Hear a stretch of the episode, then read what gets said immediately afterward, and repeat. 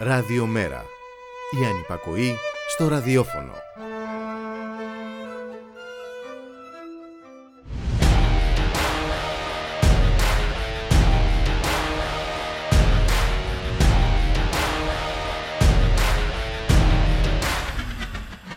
Ένας άλλος μπάτσος είναι εφικτός. Όχι, όσο γνωρίζει ότι είναι στο απειρόβλητο, όσο μπορεί να δολοφονεί και να μην λογοδοτεί, να πυροβολεί μέρα μεσημέρι στο κέντρο της Αθήνας. Όχι, όταν δεν γίνεται καμία προσπάθεια από χρυσαυγητισμού και όχι μόνο της αστυνομίας. Μια άλλη κοινωνική και ταξική πολιτική είναι εφικτή. Όχι, όσο οι πολιτικοί της λειτουργούν ως σταθμάρχες απικίας. Όχι, όσο υπάρχουν τα μνημόνια εμέσως ή αμέσως. Όσο τα μέσα ενημέρωσης ανήκουν σε μεγάλο εργολάβους και ολιγάρχες. Όχι, όσο υπάρχουμε για να εξυπηρετούνται απεριόριστα σε μεγάλο ή λιγότερο μεγάλο βαθμό τα κέρδη των λίγων. Και αυτό το όχι δεν ισχύει μόνο στη δική μας απικία χρέους. Για να εξυπηρετηθεί η νεοφιλελεύθερη πολιτική, παλιότερα εμείς ήμασταν οι τεμπέληδες. Σήμερα οι Γάλλοι που αντιδρούν και κινητοποιούνται είναι οι κακομαθημένοι. Όλο και κάποια ταμπέλα θα βρεθεί, ώστε να μην γίνεται κουβέντα για την πολιτική που έχει διαλύσει το σύστημα υγείας, την εκπαίδευση, τα εργασιακά δικαιώματα, που ιδιωτικοποιεί το νερό και κάθε τι δημόσιο. Και όσο η αριστερά στο σύνολό της αδυνατεί να αρθρώσει πιστικό λόγο, τόσο θα ανακτά έδαφος η ακροδεξιά.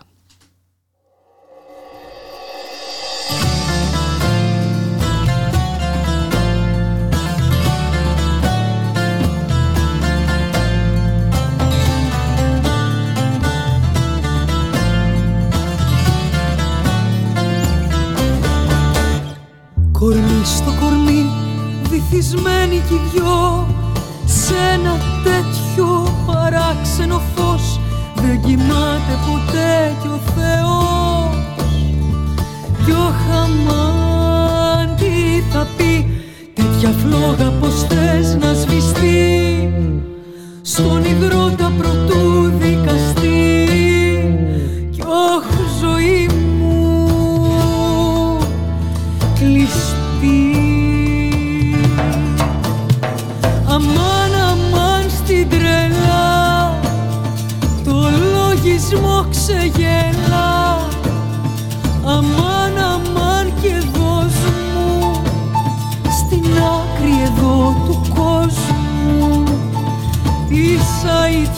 σαϊτιά και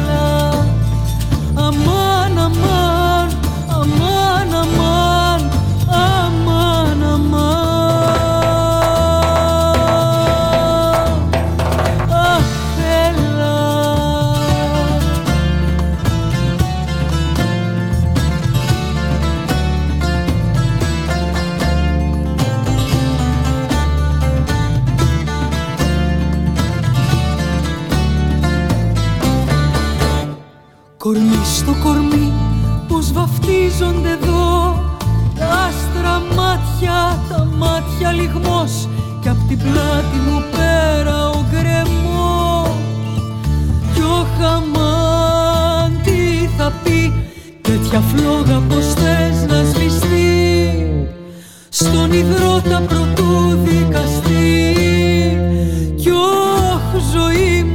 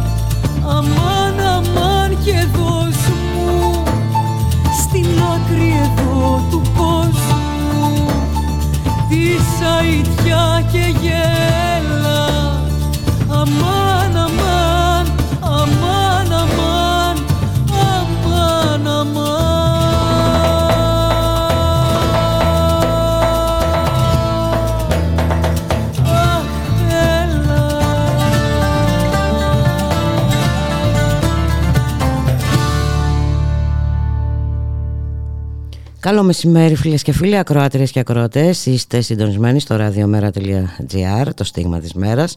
Στον ήχο Γιώργος Νομικός, στην παραγωγή Γιάννα Θανασίου Γιώργης Χρήστου. Στο μικρόφωνο η Μπουλίκα Μιχαλοπούλου. Καλωσορίζουμε τον Μιχάλη Κρυθαρίδη, υποψήφιο βουλευτή του ΜΕΡΑ 25 στην α, πρώτη περιφέρεια της Θεσσαλονίκης. Μιχάλη, καλό μεσημέρι. Καλό μεσημέρι, Μπουλίκα. Καλό μεσημέρι και στις ακροάτες και τους ακροατές μας. Ετοιμάζεσαι για την πολύ ενδιαφέρουσα εκδήλωση που θα γίνει σήμερα ε, στην ε, Θεσσαλονίκη. Ε, πολύ επίκαιρο ε, το θέμα και αναγκαίο όσο ποτέ να αναφέρουμε βέβαια στη συζήτηση ε, για μια αγωνιστική συστράτευση της αριστεράς και των ε, κινημάτων. Ακριβώς. Ε, Μπουλίκα στις 7 το, το απόγευμα στο Δημαρχείο της Θεσσαλονίκης στην αίθουσα Μανώλης Αναγνωστάκης μαζί και με έτσι, εξαιρετικούς αν θέλεις συνομιλητές, το Χρήστο, το Χρήστο το Λάσκο και τη Μαριάννα Δετζίκλη ε, για, για, για, να δούμε αν ένας άλλος ε, δρόμος και ένας άλλος κόσμος είναι εφικτός. Ένας άλλος μπάτσος που έλεγε δεν ξέρω. την έδωσα την απάντηση μόνη μου, ξέρεις, εγώ ρωτάω, εγώ απαντάω. ε, νομίζω ότι έχω πιστικά επιχείρηματα. Ε, ε, Κοίτα, η, η, αλήθεια είναι πως ε, πραγματικά με, με αυτή την, ε, την κατάσταση μέρα μεσημέρι στο κέντρο της Αθήνας ε, με, με την κίνηση, με όλα αυτά τα οποία είδαμε να, να, να, να σηκώνει κάποιος έτσι το όπλο του και, και να ρίχνει εντάξει, νομίζω ότι θέτει πάρα πολλά ε, ζητήματα ε, και βέβαια μας επαναφέρει ο οποίος αφέθηκε και ελεύθερος ναι, ναι. Ε, και μας παραπέμπει και σε προηγούμενες καταστάσεις. Μπούλε, γιατί θυμίζω ότι δεν έχει περάσει πολύ καιρός που εδώ στη Θεσσαλονίκη είχαμε τη δολοφονία του Κώστα του Φραγκούλη. Ε, πιο πριν στην Αθήνα είχαμε αντίστοιχα δολοφονία του, του Νίκου του, του, Σαμπάνη. του Σαμπάνη. Ακόμα πιο πριν είχαμε πάλι στην ΑΣΟΕΕ έναν αστυνομικό, ο οποίος και τότε είχε σηκώσει το, το όπλο του, έναν ειδικό φρουρό που μόλις τότε που ετοίμαζε η κυβέρνηση της πανεπιστημιακής αστυνομίας και βέβαια ε, τα περιστατικά πάνε όλο και πιο πίσω και σε τμήματα και σε καταστάσεις που επικρατούν στα εξάρχεια και στο ΖΑΚ επί των ημερών και μιας άλλης κυβέρνησης επίσης για να μην ε, ξεχνιόμαστε και... Για να μην ξεχνιόμαστε και για να ναι. επισημάνουμε ότι επί της ουσίας ε, τα χρόνια διακυβέρνησης του ΣΥΡΙΖΑ δεν έγινε και καμία σοβαρή προσπάθεια εκδημοκρατισμού των σωμάτων ασφαλείας. Όχι, διότι πολύ απλά στη συνέχεια και μετά την συνθηκολόγηση και την ενσωμάτωση αν θέλεις σε, μια, σε ένα σύστημα εξουσίας αυτό το οποίο κατάλαβαν και το οποίο χρησιμοποίησαν βεβαίως. Θυμόμαστε πολύ καλά την καταστολή στα ειρηνοδικεία μέσα ε, με τους τα ιδιώνυμα και τα λοιπά. τα ιδιώνυμα ακριβώς και τα λοιπά και τα λοιπά. Τις, τις την καταστολή σε διαδηλώσεις για το ασφαλιστικό, σε συνταξιούχους και, και όλα αυτά τα οποία είχαμε δει. Τις άβρες που είχε αγοράσει η κυρία Γεροβασίλη για να μην χρησιμοποιηθούν τα χαμουδίθεν. Όλα ναι, αυτά ε, ντεκόρ πηγαίνουν... θα ήταν οι άβρες. Ναι, ναι, ναι, είναι και, και πολύ έτσι ωραίο ντεκόρ. Ε, όλα αυτά πηγαίνουν χέρι με χέρι ακριβώς με αυτές τις, ε, τις πολιτικές. Οι πολιτικές στοχοποίησης της ακραίας λιτότητας της ανέχειας, οι οποίες παράλληλα και πάντα χρειάζονται όλο και πιο έντονους ε, μηχανισμούς καταστολής, όλο και πιο ε, έντονη ε, αντίδραση αν θέλεις από την πλευρά των, των κρατικών μηχανισμών όσο υπάρχει ε, αμφισβήτηση απέναντι σε αυτές τις πολιτικές και είναι και πολύ λογικό βεβαίως να υπάρχει αμφισβήτηση απέναντι σε αυτές τις, ε, τις πολιτικές διότι είναι πολιτικές που πραγματικά που οδηγούν ε, σε διέξοδα. Και επειδή ξέρεις πολλά ε, ήδη από χθες, τα γνωστά παπαγαλάκια, τα κυβερνητικά προσπαθούν να, να, να, να, να μας πούνε ότι είναι ναι, αλλά και ο άλλος πηγαίνει, του πετάει την πέτρα. Αν για κάθε πέτρα που σηκώνουν αυτές τις ε, μέρες. ο άλλος πυροβολεί. Ο άλλος πυροβολούσε αυτή τη στιγμή στο, στη Γαλλία. Η μισή θα ήμασταν. Ναι, ναι. Πραγματικά. Έτσι, δηλαδή δεν είναι τώρα Ε, και υποτίθεται κιόλας ότι η ελληνική αστυνομία πρέπει να είναι εκπαιδευμένη ε, για, για το πώς και πότε ε, είναι η ώρα που χρησιμοποιεί και αν χρησιμοποιεί έναν οπλισμό. Γι' αυτό το λόγο κιόλας Μπούλικα εμείς έχουμε αναφερθεί και στην ανάγκη να υπάρξει ε, αποστρατιωτικοποίηση ουσιαστικά ομάδων, να καταργηθούν ομάδες συγκεκριμένες, οι οποίες θεωρούμε ότι δρούν πλέον ως ανεξέλεγκτες συμμορίες, να υπάρξει αφοπλισμός, να υπάρξει εκδημοκρατισμός, να υπάρξει αποχρηματοδότηση ακόμα, αν θέλεις, της Ελλάδα και μεταφορά αρμοδιοτήτων σε άλλες υπηρεσίες, διότι δεν μπορούμε απλώς ε, με, με ευχολόγια να περιμένουμε ότι θα αλλάξει κάτι και κάτι μάλιστα που όπως είπες και εσύ έχει και πυρήνα μέσα και ιδεολογικών χαρακτηριστικών πολλές φορές. Έχουμε δει τι συμβαίνει δυστυχώς με θύλακες της ακροδεξιάς που, που συνεχίζουν και παραμένουν εντός των, ε, των σωμάτων ασφαλείας. Έχουμε δει δυστυχώς ε, και το πώς, εν πάση περιπτώσει, υποθάτονται πολλές φορές διάφορες καταστάσεις την ώρα που ε, ταυτόχρονα έχουμε από την άλλη πλευρά μια σειρά από παραβιάσεις και πάλι θα σου πω και εδώ στη Θεσσαλονίκη είχαμε και, και αυτές τις μέρες έναν ξυλοδαρμό ε, ενός ε, ανθρώπου που ε, συνελήφθηκε και εν πάση το, το καταγγέλνουν και εντός κοινή πάρα πολύ άγρια. Με την Ελλάδα βεβαίως να, να μιλάει για αντίσταση, για όλα αυτά τα κλασικά τα οποία λέει. Αλλά ναι, ναι, ε, ε, ε, εδώ έχει ξεπεράσει για άλλη μια φορά κάθε ε, όριο, διότι ξέρεις όλα αυτά, το, το, η περιβόητη νόμιμη βία και το μονοπόλιο της που ασκεί το, το κράτος, ακόμα και αυτή έχει και, με, και ένα μέτρο αναλογικότητας. Έχει πάρα πολλά ζητήματα. Δεν είναι έτσι ο καθένας κάνει ό,τι θέλει και δεν δίνει λογαριασμό σε κανέναν. Αλλά όταν έχει επιβληθεί αυτή η ατιμορρησία διαχρονικά με τι ΕΔΕ να χρονίζουν, με, ε, με, με, με, τα πορίσματα ακόμα και τα δικά τους. Το πόρισμα της Επιτροπής Αλιβιζάτου, το περιβόητο, ο κύριος Μητσοτάκης ουσιαστικά το πέταξε το καλά των χρήστων. Και δεν μιλάμε τώρα για τον κύριο Λιβιζάτο, κανέναν φοβερό και τρομερό ε, προοδευτικό και αριστερό άνθρωπο των διαδηλώσεων και δεν ξέρω και εγώ τι. Μιλάμε για έναν άνθρωπο του, του, του κέντρου, μετριοπαθή, όμως ακόμα και, και, τα όσα εκεί ε, ετέθησαν, ακόμα και αυτά ε, παραβλέφθηκαν. Γιατί κάποιοι θέλουν να έχουν τα λιμένα τα χέρια της, ε, της καταστολής για να μπορούν να επιβάλλουν ταυτόχρονα πολιτικές. ακριβώς πολιτικές που ευνοούν βεβαίως κάποιους άλλους. Και βέβαια είναι μαθηματικά βέβαιο ότι όσο αυξάνονται τα προβλήματα του κόσμου, όσο οι άνθρωποι φτωχαίνουν, ε, τόσο ε, αγριότερη γίνεται και η καταστολή. Ε, Μιχάλη. Βέβαια. Όπως ε, το λες ακριβώς, είναι μαθηματικά βέβαιο. Και δεν, δεν είναι να, να, να ξαφνιαζόμαστε εκεί και να πέφτουμε από τα σύννεφα για όλες αυτές τις πρακτικές και τις πρακτικές της καταστολής και τις πρακτικές της φήμωσης του τύπου. Έχουμε και νέα επίσης ε, εξε, νέες εξελίξεις και σε αυτό το, το πεδίο που το ΕΣΟΥΡΟΥ πάει να, να επιβάλλει μια περαιτέρω φήμωση ακόμα και στα περιφερειακά μέσα διότι ενδεχομένως ξεφεύγουν από, το, από τα όρια ελέγχου ε, του, του Μαξίμου. Και, παράλληλα αρνείται να βγάλει έστω και μια τυπική, ε, έστω για τα μάτια του κόσμου. Ε, ναι, ναι. Ε, να βγάλει μια ανακοίνωση για τους κανόνες ε, κατά την ναι. προεκλογική περίοδο. Ακριβώς, ακριβώς. Διότι αυτή τη στιγμή που ουσιαστικά έχουμε μια προεκλογική περίοδο άτυπη που έχει κηρυχθεί από τον κύριο Μητσοτάκη με συνέντευξη Στη συνέχεια είχαμε την ανακοίνωση της ημερομηνίας σε ένα Υπουργικό Συμβούλιο. Όλα αυτά υποτίθεται για πρόορε εκλογές που κανονικά έχουν μια πολύ συγκεκριμένη διαδικασία και δεν είναι κάτι που προαναγγέλλεται, διότι πρέπει ε, να οφείλονται σε κάποιο εθνικό θέμα, σε κάποιο εν πάση περιπτώσει ζήτημα το οποίο έχει ανακύψει. Ο κ. Μητσοτάκης στο μεταξύ κάνει κανονικά την, ε, ε, την προεκλογική του εκστρατεία στα μέσα αυτά, χωρίς οι υπόλοιποι να έχουν ακριβώς τους απαιτούμενους χρόνους και τα δικαιώματα τα οποία θα έπρεπε να έχουν και με αυτόν τον τρόπο ε, το, το, το, το ΕΣΟΥΡΟΥ αντί να θέσει ακριβώς όπως λες κανόνες όλα αυτά έστω και μία όχι, να, ε, ναι, κα, κανόνες και όχι μόνο εντάξει εδώ έχουν συμβεί συμβαίνουν σημεία και τέρατα. Έχουμε διαστρέβλωση των uh, σκιαγραμμάτων, τέλος πάντων, ό,τι αφορά τις, ναι, ναι, ναι, τις δημοσκοπήσεις. Ε, έχουμε ε, δίθεν ε, επιβάτες, ας πούμε, σε, σε τρένα. Ναι, ναι. που αποδεδειγμένα έτσι, έχει αποδειχθεί ότι πρόκειται για στελέχη μέλη της Νέας Δημοκρατίας δηλαδή θέλω να πω συμβαίνουν σημεία και τέταρτα αλλά ούτε καν ε, μια τυπική ενημέρωση, είπαμε, ναι. έστω για τα μάτια του κόσμου.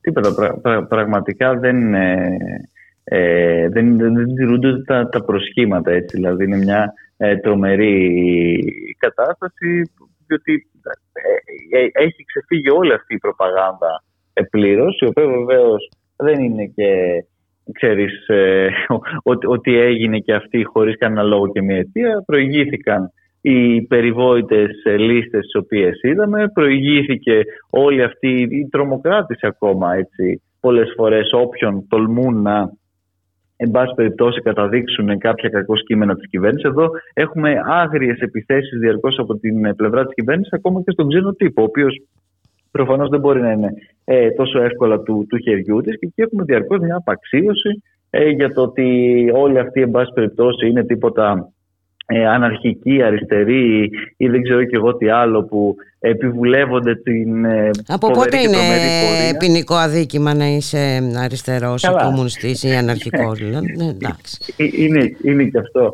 ένα ζήτημα αλλά εν πάση περιπτώσει ε, ξέρεις εδώ έχει ξεφύγει τόσο πολύ όλη αυτή η κατάσταση που όντως έχουμε φτάσει σε ένα σημείο που ακόμα και αυτό το, το 108 το περιβόητο το οποίο... Ποιο 108 ε, τώρα; ίσως είναι και πολύ. ε, το έχουμε ξεπεράσει αυτό το 108. Ε, είναι, το, το, το θεωρώ βέβαιο ότι το έχουμε ξεπεράσει. Ε, και όσο πάμε προς τις εκλογές ε, τόσο τα πράγματα θα γίνονται και πιο άγρια, Μιχάλη. Ναι, και μέσα σε αυτό το ε, πλαίσιο πρέπει να κινηθούμε κι εμείς, να προβάλλουμε τις θέσεις μας. Ε, δεν θα, δεν θα μιλήσω για διάλογο γιατί δεν υφίσταται τέτοιο ε, θέμα. Καλά όχι. Και εδώ έχουμε πει ο, ο διάλογος που, που υφίσταται είναι ε, σαν τους διαλόγους που έχουμε συνηθίσει στον ε, προ-κρίσης δικοματισμό. Έτσι. Ε, που βέβαια χωρίς όμως να έχει φύγει η κρίση και χωρίς ε, να, να λειτουργούν και πάλι όντως ακόμα και οι όποιες ελάχιστες δημοκρατικές δικλείδες και, και λειτουργίες ε, βουλικά. Οπότε λοιπόν ε, είναι αναγκαία, ε, είναι ένας αναγκαίος, ένας πιστικός αριστερός ε, λόγος Μιχάλη Κρυθαρίδη γιατί βλέπουμε τι γίνεται στην Ευρώπη έτσι, είδαμε τι έγινε στη Φιλανδία. Ε, ανεβαίνει και εκεί η ακροδεξιά. Από την Πορτογαλία που πέρσι μπήκε η ακροδεξιά στη Βουλή μέχρι τη Φιλανδία. Έχουμε λοιπόν μια ακροδεξιά που καλπάζει σε όλη την ε, Ευρώπη. Έτσι είναι και, και εδώ βεβαίως. δεν πρέπει να το ξεχνάμε. Και ε, την ώρα που γίνεται και όλη αυτή η συζήτηση αυτές τις μέρες και για το, το κατά πόσο ο ένας ή ο άλλος πρώην εισαγγελέα θα αναλάβουν να ηγηθούν ενός μορφώματος με ανατριχιαστικές κιόλας απόψεις, δηλαδή αυτό το οποίο. Ένας εισαγγε... Η χώρα χρειάζεται ένα εισαγγελέα. Ε. Αυτό, αυτό ακριβώς ε, μπουλικα. Ε, την ίδια στιγμή έχουμε υποτίθεται μια κυβέρνηση η οποία κόπτεται για το πώς θα αποκλείσει αυτό το κόμμα από τις εκλογές την ώρα που βέβαια κάθε μέρα προωθεί ακριβώς αυτή την, ε, την ατζέντα. Απλά θέλει να την καρποθεί. να, καρποθεί τη δυναμική. Ε, απλά πράγματα, ναι. Ε, έτσι, Μπουλίγα. Και βέβαια όλα αυτά παράλληλα, αν θες, και με μια συνολική διαδικασία η οποία, εν πάση περιπτώσει, ούτως ή άλλως μετατοπίζει διαρκώς ένα πολιτικό κέντρο προς όλο και πιο αν θέλεις δεξιά δηλαδή όταν βλέπουμε και από την αξιωματική αντιπολίτευση και από το Πασό Κινάλ ουσιαστικά να διαγωνίζεται ο καθένας για το ποιος ε, ε, έβαλε τα θεμέλια του, του φράχτη, ποιος το χρηματοδότησε, ποιος τον πήγε παραπέρα, ποιος φύλαξε. Ποιος έκανε την καλύτερη σύμβαση για το ελληνικό; Ναι, ναι. Και ακριβώς. Ε, όλα αυτά να εξειδίχνουν και τις, ε, τις προθέσεις και της επόμενης ε, μέρας, όποια και αν είναι αυτή, η οποία ε, ε, είναι ουσιαστικά εντός του ίδιου δυστυχώς πλαισίου και της ίδιας κατεύθυνσης, που, που δεν αφήνει ουσιαστικά και περιθώρια. Αλλά και εκεί ακριβώς θα συνεχίζουν και θα πατάει και η ακροδεξιά με όποιο ε, προσωπείο, πρόσωπο και αν έχει κάθε φορά. Διότι και αυτή τη στιγμή που μιλάμε και μέσα στην κυβέρνηση ούτως ή άλλως ε, λύνουν και δένουν έτσι, οι, διά, οι διάφοροι εκδότεξοι παρατρεχάμενοι και μάλιστα είναι και πρωτοκλασάτη η υπουργοί οι περισσότεροι. Ω εκ τούτου δεν είναι και κάτι το, το, το οποίο ε, και στη χώρα μας έχει αμβληνθεί. Αντιθέτως, κιόλας ε, θα λέγαμε ότι ξαναβλέπουμε μια προσπάθεια να ξανασηκώσουν ε, κεφάλι, διότι πολύ απλά όσο συνεχίζουν και πάλι αυτές οι, οι, οι πολιτικές τις οποίες συζητάμε δεν είναι τυχαίο ότι στην Ευρώπη έχουμε όλο αυτό το, το κύμα το οποίο βλέπουμε διότι ακριβώς στην Ευρώπη εφαρμόζονται όλοι αυτοί οι, οι, οι πολιτικοί του σοσιαλισμού για τους τραπεζίτες και της λιτότητας για τους πολίτες, που στρέφουν τον κόσμο τάχα μου δίθεν σε αντισυστημικά κόμματα και από αυτή την πλευρά που ξέρεις πολύ εύκολα τους πουλάνε το, το αφήγημα ότι δεν φταίει για όλα αυτά η, η ίδια η δομή αυτής της Ευρωζώνης και το ποιους, ποια συμφέροντα εξυπηρετεί, αλλά ο, ο, ο, ο μετανάστης, ο φτωχός, ο οποίος έρχεται και σου παίρνει τη δουλειά. Ε, όλα αυτά ακριβώς αναπαράγουν αυτή την πρακτική, την οποία βεβαίως είδαμε και, και εδώ στην πιο σκληρή κρίση, αν θες να γιγαντώνεται, με τα τραγικά βεβαίως τότε αποτελέσματα. Ε, σε, αυτό το, σε αυτό το πλαίσιο γίνεται και ο προεκλογικός αγώνας. Εχθές είχαμε την επίσκεψη, εχθές και προχθές, ε, την επίσκεψη του γραμματέα του ΜΕΡΑ25 του Γιάννη Βαρουφάκη στην Κρήτη. Πώς πήγε; Καλά από ό,τι είδα.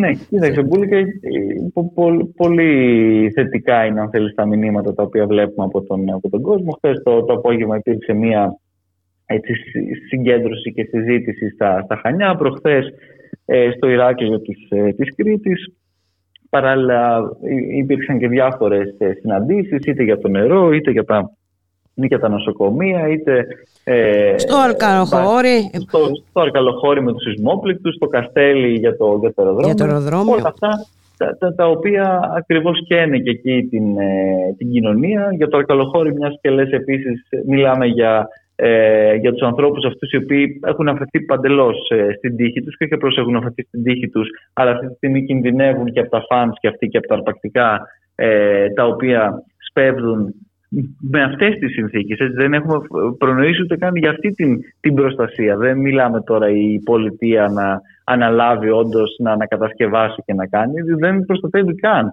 αυτούς τους, ε, τους ανθρώπους από αυτές τις, ε, τις ορέξεις και βέβαια και συνολικά όλο αυτό το οποίο βλέπουμε και στην Κρήτη είναι ε, μια μετατροπή του, του νησιού σε ένα αποκλειστικό τουριστικό προϊόν, χωρίς να ενδιαφέρεται για τις τοπικές κοινωνίες, χωρίς να ενδιαφέρεται πραγματικά για την ε, ανάπτυξη αλλά και το σεβασμό του, του περιβάλλοντος. Έχουμε και εκεί, ξέρεις πολύ καλά, πάρα πολλά τα οποία έχουν ανακύψει και με ανεμογεννήτριες είτε σε αρχαιολογικούς Εδώ χώρους είτε έχουν το θράσος να θέλουν να βάλουν ανεμογεννήτριες στο δάσο της Δαδιάς. Ε, Μιχάλη, Ναι. φαίνεται ότι δεν ήταν τυχαία.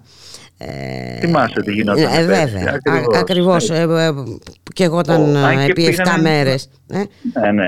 Και τότε μας μιλάγανε για κάτι το οποίο εντάξει, δεν ήταν κάτι το, το τρομερό. Είχε γίνει και όλη αυτή η προσπάθεια με τα μέσα να, να συγκαλυφθεί ε, η ίδια η, η, η πυρκαγιά και βέβαια πάντα όταν ε, την επόμενη μέρα συζητάμε για τα διάφορα συμφέροντα που μπορεί να υποφθαλμιούν τις περιοχές αυτές μας, μας μιλάνε για συνωμοσίες.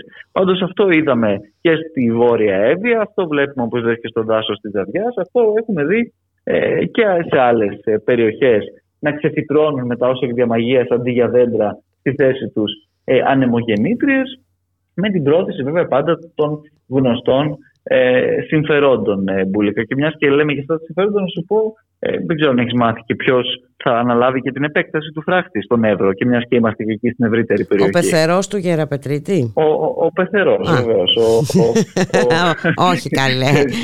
Σύμπτωση θα είναι. Ναι. Ναι, δι- διότι πε- πέρα από όλα τα, τα άλλα και πέρα από την, από την πρόθεση των διαφόρων ατζέντων, ξέρεις, υπάρχουν και οι γνωστοί ατζέντιδες οι οποίοι ταυτόχρονα συνεχίζουν τα πάντα μέσα με τις γνωστές πέντε εταιρείες να ε, βγάζουν ε, προσόδους και, και υπερκέρδη και υπερέσοδα ε, την ώρα που κατά τα άλλα ε, το, το ζήτημα είναι η φύλαξη των, ε, των συνόρων, η φύλαξη του, η, η, η πράσινη μετάβαση ή οτιδήποτε άλλο μπορεί να ακούμε ως ε, προκάλημα μπουλικά. Ποια πράσινη μετάβαση. Το πιο σύντομο ανέκδοτο ε, νομίζω ότι... Αλλά η, η, η, η αλήθεια είναι πως πλέον έτσι κι αλλιώς μετά από όλη αυτή την, ε, την ιστορία και με την πανδημία και με την ε, ενεργειακή και τουριστική κρίση ε, και με τον πόλεμο στην, στην Ουκρανία πλέον όλα αυτά τα ζητήματα ούτως ή άλλως έχουν πάει ε, παραπίσω και ξέρεις, ε, και ό,τι γίνεται ουσιαστικά σε αυτή την κατεύθυνση δεν γίνεται πραγματικά σε αυτή την κατεύθυνση. Γίνεται στην κατεύθυνση τη γνωστή, η οποία μόνο πράσινη δεν είναι. Ε, την πράσινη μετάβαση όμως εξυπηρετεί και εδώ ο δικός μας ο Δήμαρχος Αθηναίων ε. έκοψε ό,τι, ό,τι δέντρο υπήρχε εκεί στη Βασιλική Σοφίας Γενικότερα ε, νομίζω Μπούλικα πως ε, αυτό με τα, με τα δέντρα το οποίο βλέπουμε και πράγματι και το, το έχω δει και εγώ πάρα πολύ όντως στο κέντρο της Αθήνας και το βλέπουμε και εδώ στη Θεσσαλονίκη είναι προφανώς μια νέα μπίζνα για να έχουν οι διάφοροι εργολάβοι οι οποίοι συνδέονται με τους Δήμους ε, κάτι να κάνουν, γιατί έχουν βγει κάποια κονδύλια συγκεκριμένα τέτοια, την ώρα που όλα αυτά γίνονται και, και εντελώς αντιεπιστημονικά. Δηλαδή, εδώ ε, στη Θεσσαλονίκη τουλάχιστον είχε γίνει πολύ πρόσφατα μία εξαφορμή όλη αυτή τη ε, ιστορία που ξεκίνησε και μιλάμε συνολικά για, για ένα στόχο να κοπούν γύρω στα 4.000 δέντρα σε μια πόλη που το πράσινο κυριολεκτικά το, το, το ψάχνεις με, ναι, το, με το, Ακριβώς. Ε, έχουν θέσει εδώ οι άνθρωποι από, τη, από το πανεπιστήμιο, έτσι, καθηγητές, ε, ε, δασολόγοι και τα σχετικά. Έχουν θέσει όλα τα ζητήματα αυτά τα οποία έχουν ανακύψει. Δεν υπάρχει καμία απολύτως επιστημονική ε, μελέτη που να τεκμηριώνει αυτά τα οποία κάνουν εδώ οι Δήμοι. Μάλιστα θα σου πω ότι ακόμα και η περιφέρεια εδώ της Κεντρικής Μακεδονίας ουσιαστικά εξέτει τον Δήμο για αυτά τα οποία έχει προχωρήσει, λέγοντάς του πως δεν έχει πάρει τις σχετικές άδειες και τις εγκρίσεις από τις αντίστοιχες επιστημονικές υπηρεσίες. Και προφανώς όλα αυτά συντελούνται καθαρά και πάλι για τους γνωστούς ε, λόγους, οι οποίοι γίνονται βέβαια ταυτόχρονα, ξέρεις, επειδή πλέον οι Δήμοι έχουν και τις περιβόητες επιτροπές αυτές που περνάνε όλα και κάπως πολύ, πολύ δημοκρατικά. Ε, όλα αυτά γίνονται σε μεγάλο βαθμό με αποφάσεις εξπρές οι οποίες υλοποιούνται ε, παρά βεβαίως και τις αντιδράσεις των, ε, των κατοίκων και των ανθρώπων, οι οποίοι ε, έχουν φτάσει σε ένα σημείο, ξέρεις, εκεί που, που έταζε ο κ. Μπακογιάννη σε μεγάλο περίπατο, τελικά ακόμα και στους πεζόδρομους που έχουν μείνει δεν θα υπάρχουν ε, δέντρα. Και θυμόμαστε πολύ καλά και στον περίπατο ε, τα δέντρα τα οποία μπήκανε, που έψαχνε να βρεις σκιά στους 40 βαθμούς με το κιάλι. Ε, εντάξει. Είναι ηλαροτραγικό όλο αυτό. Ναι, και ναι. βέβαια, εδώ ξέραμε με εντολή Μητσοτάκη, τώρα έχουμε και την εντολή Μπακογιάννη. Αναφέρομαι στην ναι. εκένωση της κατάληψης στο Λίμπια. Λοιπόν, ε, ναι. Εντάξει, είναι ακριβώς ε, ένα ακόμα επεισόδιο σε αυτά τα οποία βλέπουμε την ώρα που βεβαίως με κανενός εντολή δεν έχει λυθεί το ζήτημα το οποίο έθεταν οι άνθρωποι της, ε, της τέχνης και του πολιτισμού οι οποίοι συνεχίζουν να, να αγωνιούν για το, για το μέλλον τους μέσα από την υποβάθμιση των, ε, των σπουδών τους και των εργασιακών σχέσεών τους από τις γνωστές διατάξεις που έχει περάσει η κυβέρνηση και για τις οποίες βεβαίως ε, ούτε ο κύριος Μπακογιάννης, ούτε ο κύριος Μητσοτάκης, ούτε οι αρμόδιοι υπουργοί, η κυρία Μεντώνη, ο κύριος Γιατρομανολάκης, έχουν φροντίσει να δώσουν τη σχετική εντολή για το ένα και μοναδικό πράγμα το οποίο θα έπρεπε να συμβεί στην περίπτωση αυτή, που δεν είναι άλλο από το να αποσυρθεί αυτό το κατάπτυστο προεδρικό ε, διάταγμα και ε, να, να συνεχίσουν αυτοί οι άνθρωποι να, να κάνουν ε, την, ε, τη, τη δουλειά τους χωρίς να τους υποτιμούμε καθημερινά την ώρα που και μέσα στην πανδημία θυμάσαι πολύ καλά πώς τους μεταχειρίστηκε η κυβέρνηση αφήνοντάς τους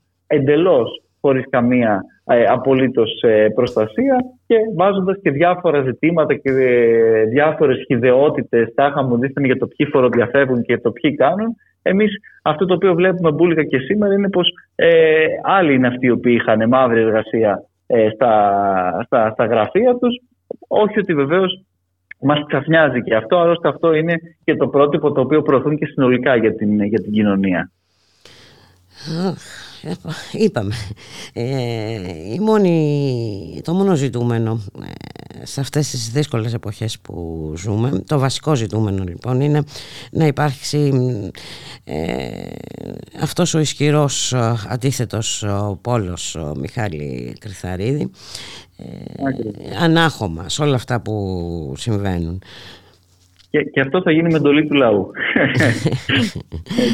ε, ναι, σε πρώτη φάση για, για, να δούμε. Λοιπόν, να σε ευχαριστήσω πάρα πολύ.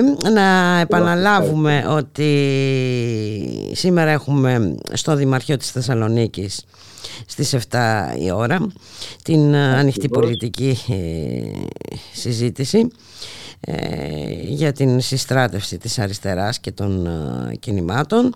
Να σε ευχαριστήσουμε πάρα πολύ. Καλή επιτυχία στην σημερινή εκδήλωση. Ευχαριστούμε. Και θα, θα, τα πούμε. Ε, θα τα λέμε έτσι κι αλλιώς. Να είσαι καλά. Γεια σου Μιχάλη. Γεια, καλή συνέχεια.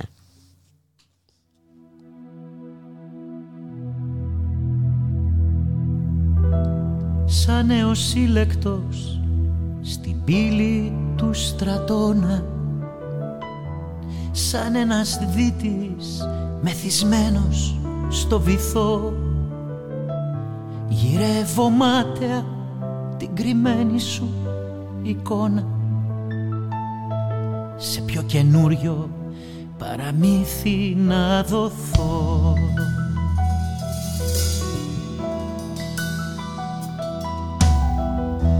Δρόμοι και σπίτια και μορφές μιας άλλης μέρας. Χρώματα, αρώματα, φωνές και μουσικές. Ξυπνούν ξανά της νοσταλγίας μου το τέρας. Και εσύ διπλά απ' τον πυρετό μου να με κες Χτυπάει νούμερα η φρίκη στην οθόνη. Και έξω η ζωή με λυσολόι ζωντανό. Πες μου ποιος φόβος σε μεθά και σε καρφώνει. Πώς να φιλτράρω των ματιών σου το καπνό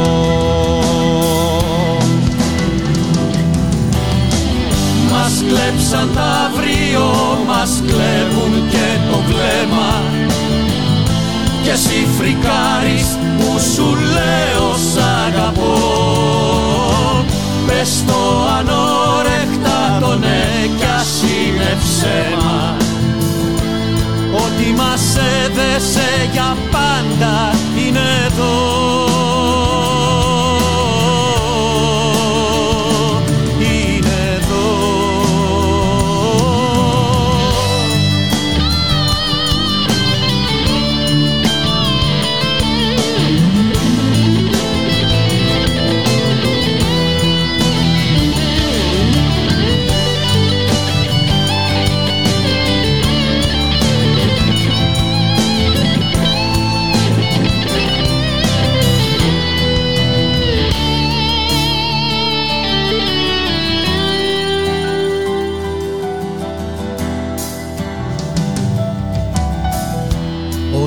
ήλιος άρχισε να γέρνει προς τη δύση. Φυσούν αέριδες και κόβουν τα στενά. Για το σαράκι του ρεμπό μ' είχες ρωτήσει. Κάποια βραδιά στου σινεμά τα σκοτεινά. Στην Ικαζούρα στην πλατεία η γαλαρία. Σε τρίτη σύνοδο Αφροδίτη κι ουρανός. Τέσσερις τύχη η καινούρια μου εξορία. Δεν φταίς εσύ, δεν λέει συγγνώμη ο κεραυνός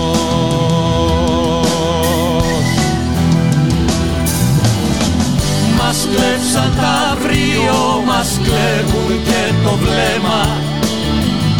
Και εσύ φρικάρεις που σου λέω σ' αγαπώ. Πες το ανόρεκτα το ναι κι ας είναι ψέμα. Ότι μας έδεσε για πάντα είναι εδώ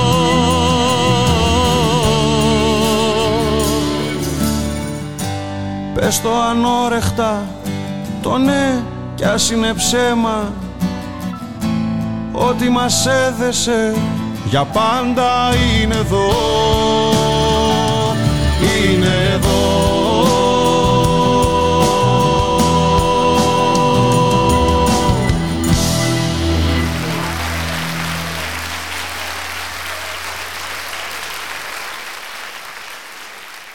Γεια σας.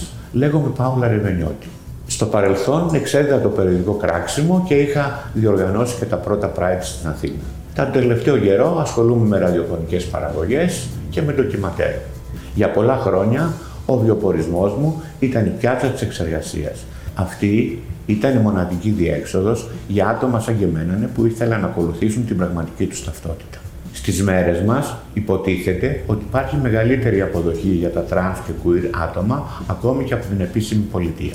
Η Νέα Δημοκρατία μας κλείνει το μάτι επιδεικνύοντας κάποια γκέι στελέχη που βέβαια οι επιδόσεις τους είναι εξίσου καταστροφικές με των υπολοίπων. Αλλά με τις γελοιότητες περί εξωγήινων στον Υμηττό, ο Κυριάκος Μητσοτάκης δείχνει την περιφρόνησή του απέναντι στα τρανς και queer άτομα, όπως και στον υπόλοιπο ελληνικό λαό. Ο ΣΥΡΙΖΑ μας θεωρεί εκλογικά πελατάκια επειδή θεσμοθέτησε μερικά μέτρα μισάκια ανολοκλήρωτα. Όμως, στην πραγματικότητα, ο αγώνας για τα δικαιώματά μας δεν είναι μόνο θεματικός. Πηγαίνει δίπλα-δίπλα με τον αγώνα για μια δικαιότερη κοινωνία. Γιατί όσοι ψήφισαν μνημόνια δεν ξεπλένονται με υποσχέσεις για θέματα σεξουαλικότητας και ταυτότητας φύλου. Αυτός είναι και ο λόγος που από το 2019 συμπορεύομαι με το ΜΕΡΑ25. Γιατί στον χώρο αυτό συνάντησα απόλυτη αποδοχή. Γιατί είναι κρίσιμο να σηκώσουμε κεφάλι όσα πληρώνουμε ακριβά την ταξική μας θέση. Γιατί όλα μπορούν να είναι αλλιώς. Ραδιομέρα.gr, 1 και 37 πρώτα λεπτά, στον ήχο Γιώργος Νομικός, στην παραγωγή Γιάννα Θανασίου Γιώργης Χρήστου, στο μικρόφωνο Εμπούλικα Μιχαλοπούλου. Με σημαντικές ηλικίε και κοινωνικές στερήσεις βρίσκεται αντιμέτωπο το 6% των νέων ηλικίας 15 έως 29 ετών στην Ευρωπαϊκή Ένωση, σύμφωνα με στοιχεία του 2021 που δημοσιεύει η Eurostat. Μεταξύ των χωρών της Ευρωπαϊκής Ένωσης, το υψηλότερο ποσοστό των νέων που έχουν υποστεί σημαντικές ηλικίε και κοινωνικές στερήσεις ε, καταγράφηκε στην Ρουμανία και ακολουθούν Βουλγαρία και Ελλάδα με 14,2%. Ε, σύμφωνα με τα στοιχεία της Eurostat το 2021 το ποσοστό των νέων ηλικίας 15 έως 29 ετών που κινδυνεύουν από φτώχεια έφτανε το 20,1% έναντι 16,8% ε, στο συνολικό πληθυσμό. Στην Ελλάδα, κοντά στον κίνδυνο της φτώχειας, ε, βρίσκεται το 26% των νέων έναντι 19% του συνολικού πληθυσμού.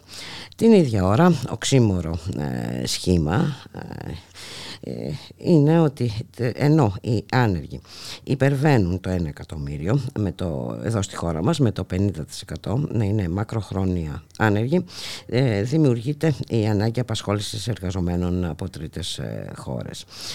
Ε, οι εκπρόσωποι των εργαζομένων στον τουρισμό και τον επιστημισμό με ανακοίνωσή τους εμφανίζουν την έλλειψη προσωπικού φυσική συνέπεια, καθώς όσου καταγγέλουν ήδη τέσσερις ξενοδοχειακές επιχειρήσεις στη Ρόδο με προσφυγή στην αρμόδια επιθεώρηση εργασία, ζητούν να εγκριθούν άρθρα και διατάξεις εσωτερικών κανονισμών λειτουργίας, επιχειρώντας να αντικαταστήσουν τις συλλογικές συμβάσεις. Ενώ η κλαδική σύμβαση με ευθύνη του Υπουργείου Εργασίας δεν έχει κηρυχθεί εδώ και μήνες ως γενικώ υποχρεωτική. Ε, επειδή λοιπόν δεν θέλουν να πληρώνουν οι εργοδότες, ε, δεν θέλουν να υπογράφουν ε, συμβάσεις, δημιουργείται η ανάγκη εισαγωγών εργαζομένων από τρίτες χώρες σε σταθερά υψηλά επίπεδα παραμένουν εισαγωγές εργαζομένων από άλλες χώρες σύμφωνα με κοινή υπουργική απόφαση. Ε, τουλάχιστον τριπλάσιος είναι ο αριθμός των εργαζομένων οι οποίοι θα απασχοληθούν στον τομέα του τουρισμού καθώς αναμένεται να υπερβούν τις 9.000 από 2.800 στην προηγούμενη ε, διετία.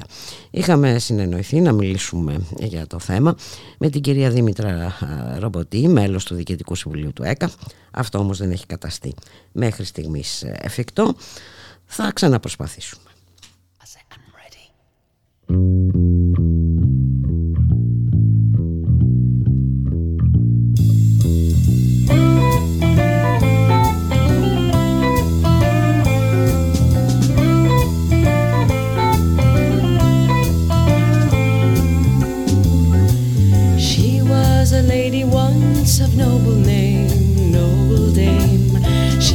has a silver ring from her king. Give her a nickel, take her out a dime, give her wine, comfort her if she sighs and then cries. Look for her by the fountain on the road, say hello. Don't be afraid to smile and then go. Her talking to herself all alone, leave her alone, her heart is at home.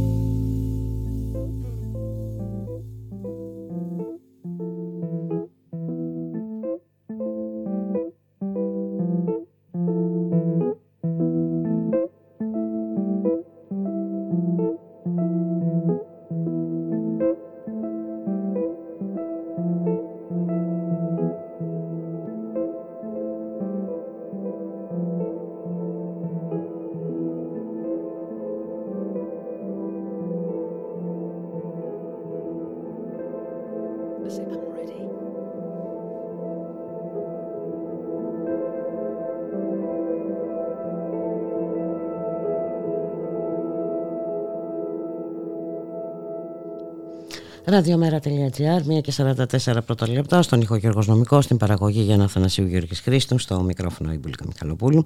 Μια πολύ ενδιαφέρουσα παγκόσμια μελέτη είχαμε από το Πανεπιστήμιο του Κέμπριτς που καταγράφει ότι σχεδόν τα δύο τρίτα του πλανήτη υποστηρίζουν Ρωσία και Κίνα.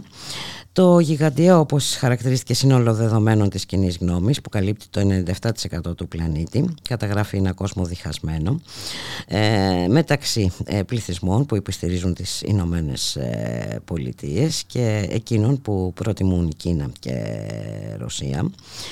Ε, λοιπόν, τα πράγματα έχουν αλλάξει, ε, λογικό. Οι κατεξοχήν υπεριαλιστικές και απεικιοκρατικές χώρες της Δύσης φτωχαίνουν και κερνούν, ενώ ε, οι υπόλοιποι λαοί, όπως φαίνεται, ανασυγκροτούνται σε ξεκάθαρα αντιδυτικά μπλοκ, ειδικά μετά την αδιέξοδη εμπλοκή της Δύσης στον πόλεμο στην Ουκρανία. Την ίδια ώρα ο πόλεμος διαταράσει τις καταστημένες ισορροπίες ισχύως, δημιουργεί νέες συμμαχίες. Εμμανουέλ Μακρόν και Ούρσουλα Φόντε Λάιρεν ψάχνουν αναβίωση των σχέσεων με το Πεκίνο. Ο Ζελένσκι πάει στην ε, Πολωνία ενώ ο Λαυρόφ, Λαυρόφ και Τσαβούσογλου, Υπουργοί Εξωτερικών ε, Ρωσίας και ε, Τουρκίας συναντώνται στην Άγκυρα με αντικείμενο φυσικά τον, τον πόλεμο. Ε, μάλιστα τα πράγματα ε, λοιπόν έχουν αλλάξει, οι ισορροπίες ε, μεταβάλλονται, οι κίνδυνοι παραμένουν οι ίδιοι και το Κρεμλίνο υπεραμήθηκε σήμερα τις αποφασής του να σταθμεύσει τακτικά πυρηνικά όπλα στην Λευκορωσία όπως δήλωσε ο εκπρόσωπος του Κρεμλίνου. Το ΝΑΤΟ είναι αυτό που επεκτείνεται προς την Ρωσία και όχι το ανάποδο και κατά συνέπεια η Μόσχα πρέπει να λάβει μέτρα για να υπερασπιστεί της δική της ασφάλεια. Στην Αθήνα πάντως αναμένεται να φτάσει σήμερα ο Υπουργός Άμυνας της Ουκρανίας όπως προανήγγειλε στη Βουλή χθες ο Νίκος Παναγιωτόπουλος ο ε, Υπουργός Εθνικής ε, Άμυνας όπως είπε αν υπάρχουν, ε, αν έχουμε δυνατότητες θα συνδράμουμε γιατί από την πρώτη στιγμή έχουμε πει ότι συνδράμουμε κάθε αγώνα κατά κάθε αναθεωρητισμού όπως υποστήριξε λοιπόν χωρίς κανένα να ρωτήσει λοιπόν η κυβέρνηση έχει αποφασίσει ότι θα βοηθήσει όπως μπορεί στέλνοντας υλικό παρέχοντας υποστήριξη λοιπόν στο καθεστώς ε, της ε, Ουκρανίας. Αυτά.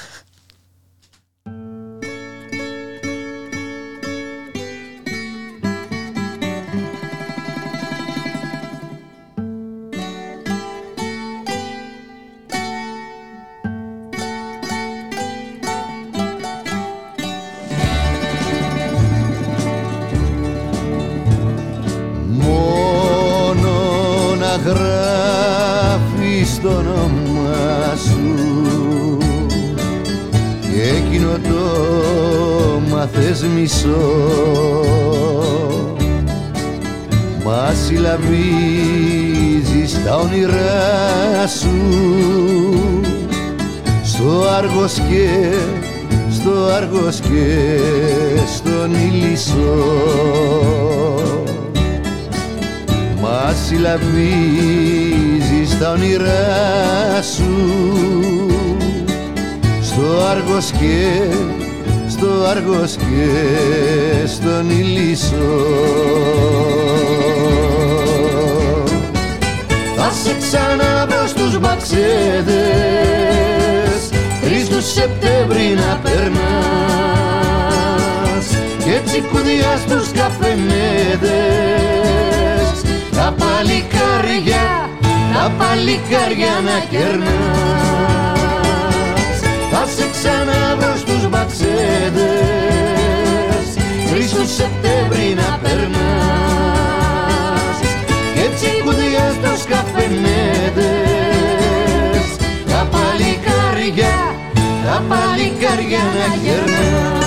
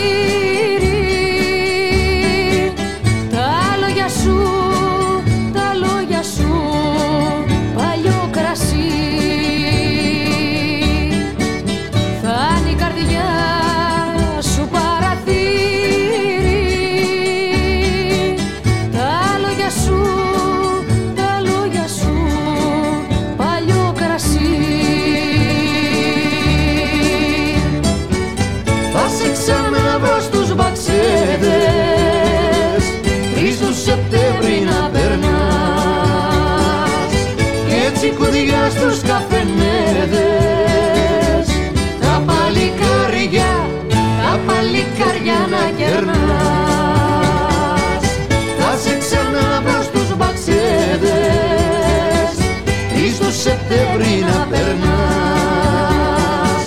Κι έτσι κουδιά στους καφενέδες. Τα παλικάρια, τα παλικάρια να κερνάς.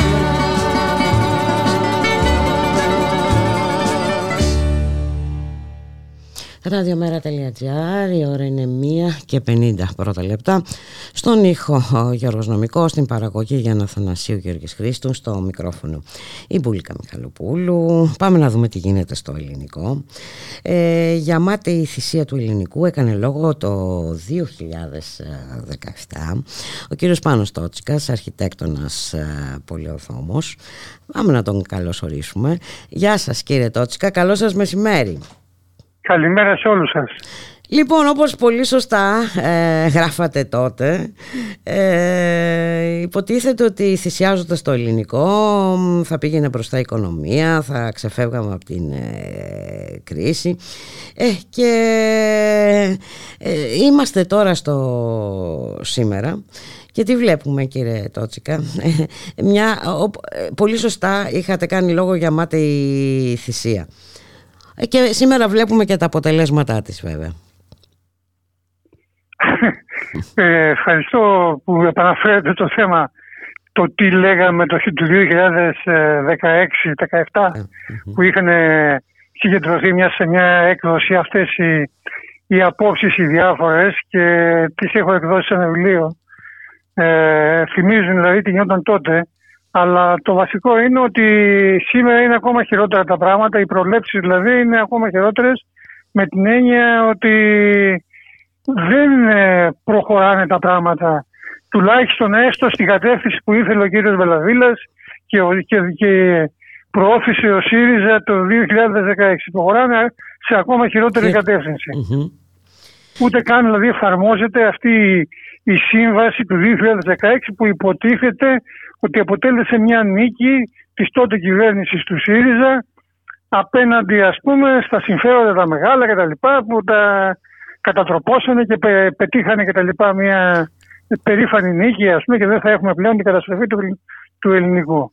Σήμερα λοιπόν εμφανίζονται κάπως αλλιώς τα πράγματα. Εμφανίζονται ότι γιατί δεν προχωράνε τόσο γρήγορα τα πράγματα. Από αυτούς που λέγανε δηλαδή στην αρχικά και μαζί μας και με όλο το κίνημα το ενάντια στο ελληνικό αυτοί που λέγανε μαζί μας να μην γίνουν αυτά τα έργα για να μην αξιοποιηθεί με αυτόν τον τρόπο και να μην αναπτυχθεί με αυτόν τον τρόπο η παραλιακή ζώνη αλλά με διαφορετικό τρόπο, με κοινωνικό πρόσημο όχι για τουριστικές και εμπορικές εγκαταστάσεις και πολυτελείς κατοικίες αλλά για κοινοφελείς εγκαταστάσεις και δραστηριότητες. Αυτό το πράγμα ιτήθηκε το 2016 και ο ΣΥΡΙΖΑ το στήριξε στη συνέχεια με μια σύμβαση την οποία έχετε σήμερα ο κύριος Μπελαβίλας και ζητάει να επαναπροσδιοριστεί η σύμβαση αυτή. Μάλιστα, να γίνει επαναδιαπραγμάτευση. Ναι. Ναι, επαναδιαπραγμάτευση. Και εμείς λέμε τι λέει ο ΣΥΡΙΖΑ. Καλά, ο κύριος Μπελαβίλας σήμερα μετά από τόσα χρόνια λέει να γίνει επαναδιαπραγμάτευση της σύμβασης. Τώρα ο ΣΥΡΙΖΑ τι λέει, όταν γίνει η κυβέρνηση, θα κάνει κάποια επαναδιαπραγμάτευση αυτής της σύμβασης που ο ίδιος έχει υπογράψει και δεν εφαρμόζεται; Εδώ είναι το ερώτημα που τίθεται πλέον Ναι, αυτό είναι το ερώτημα. Και... Γιατί με την ιστορία τώρα έχουμε, έχει, έχει χυθεί τόσο μελάνη. Εμείς παρακολουθούμε ε, κάποιοι άνθρωποι που συμμετέχουμε στην Επιτροπή, συμμετείχαμε στην Επιτροπή Αγώνα από το 2011. Παρακολουθούμε όλα αυτά τα χρόνια, δηλαδή 12-12 χρόνια αυτή την πορεία.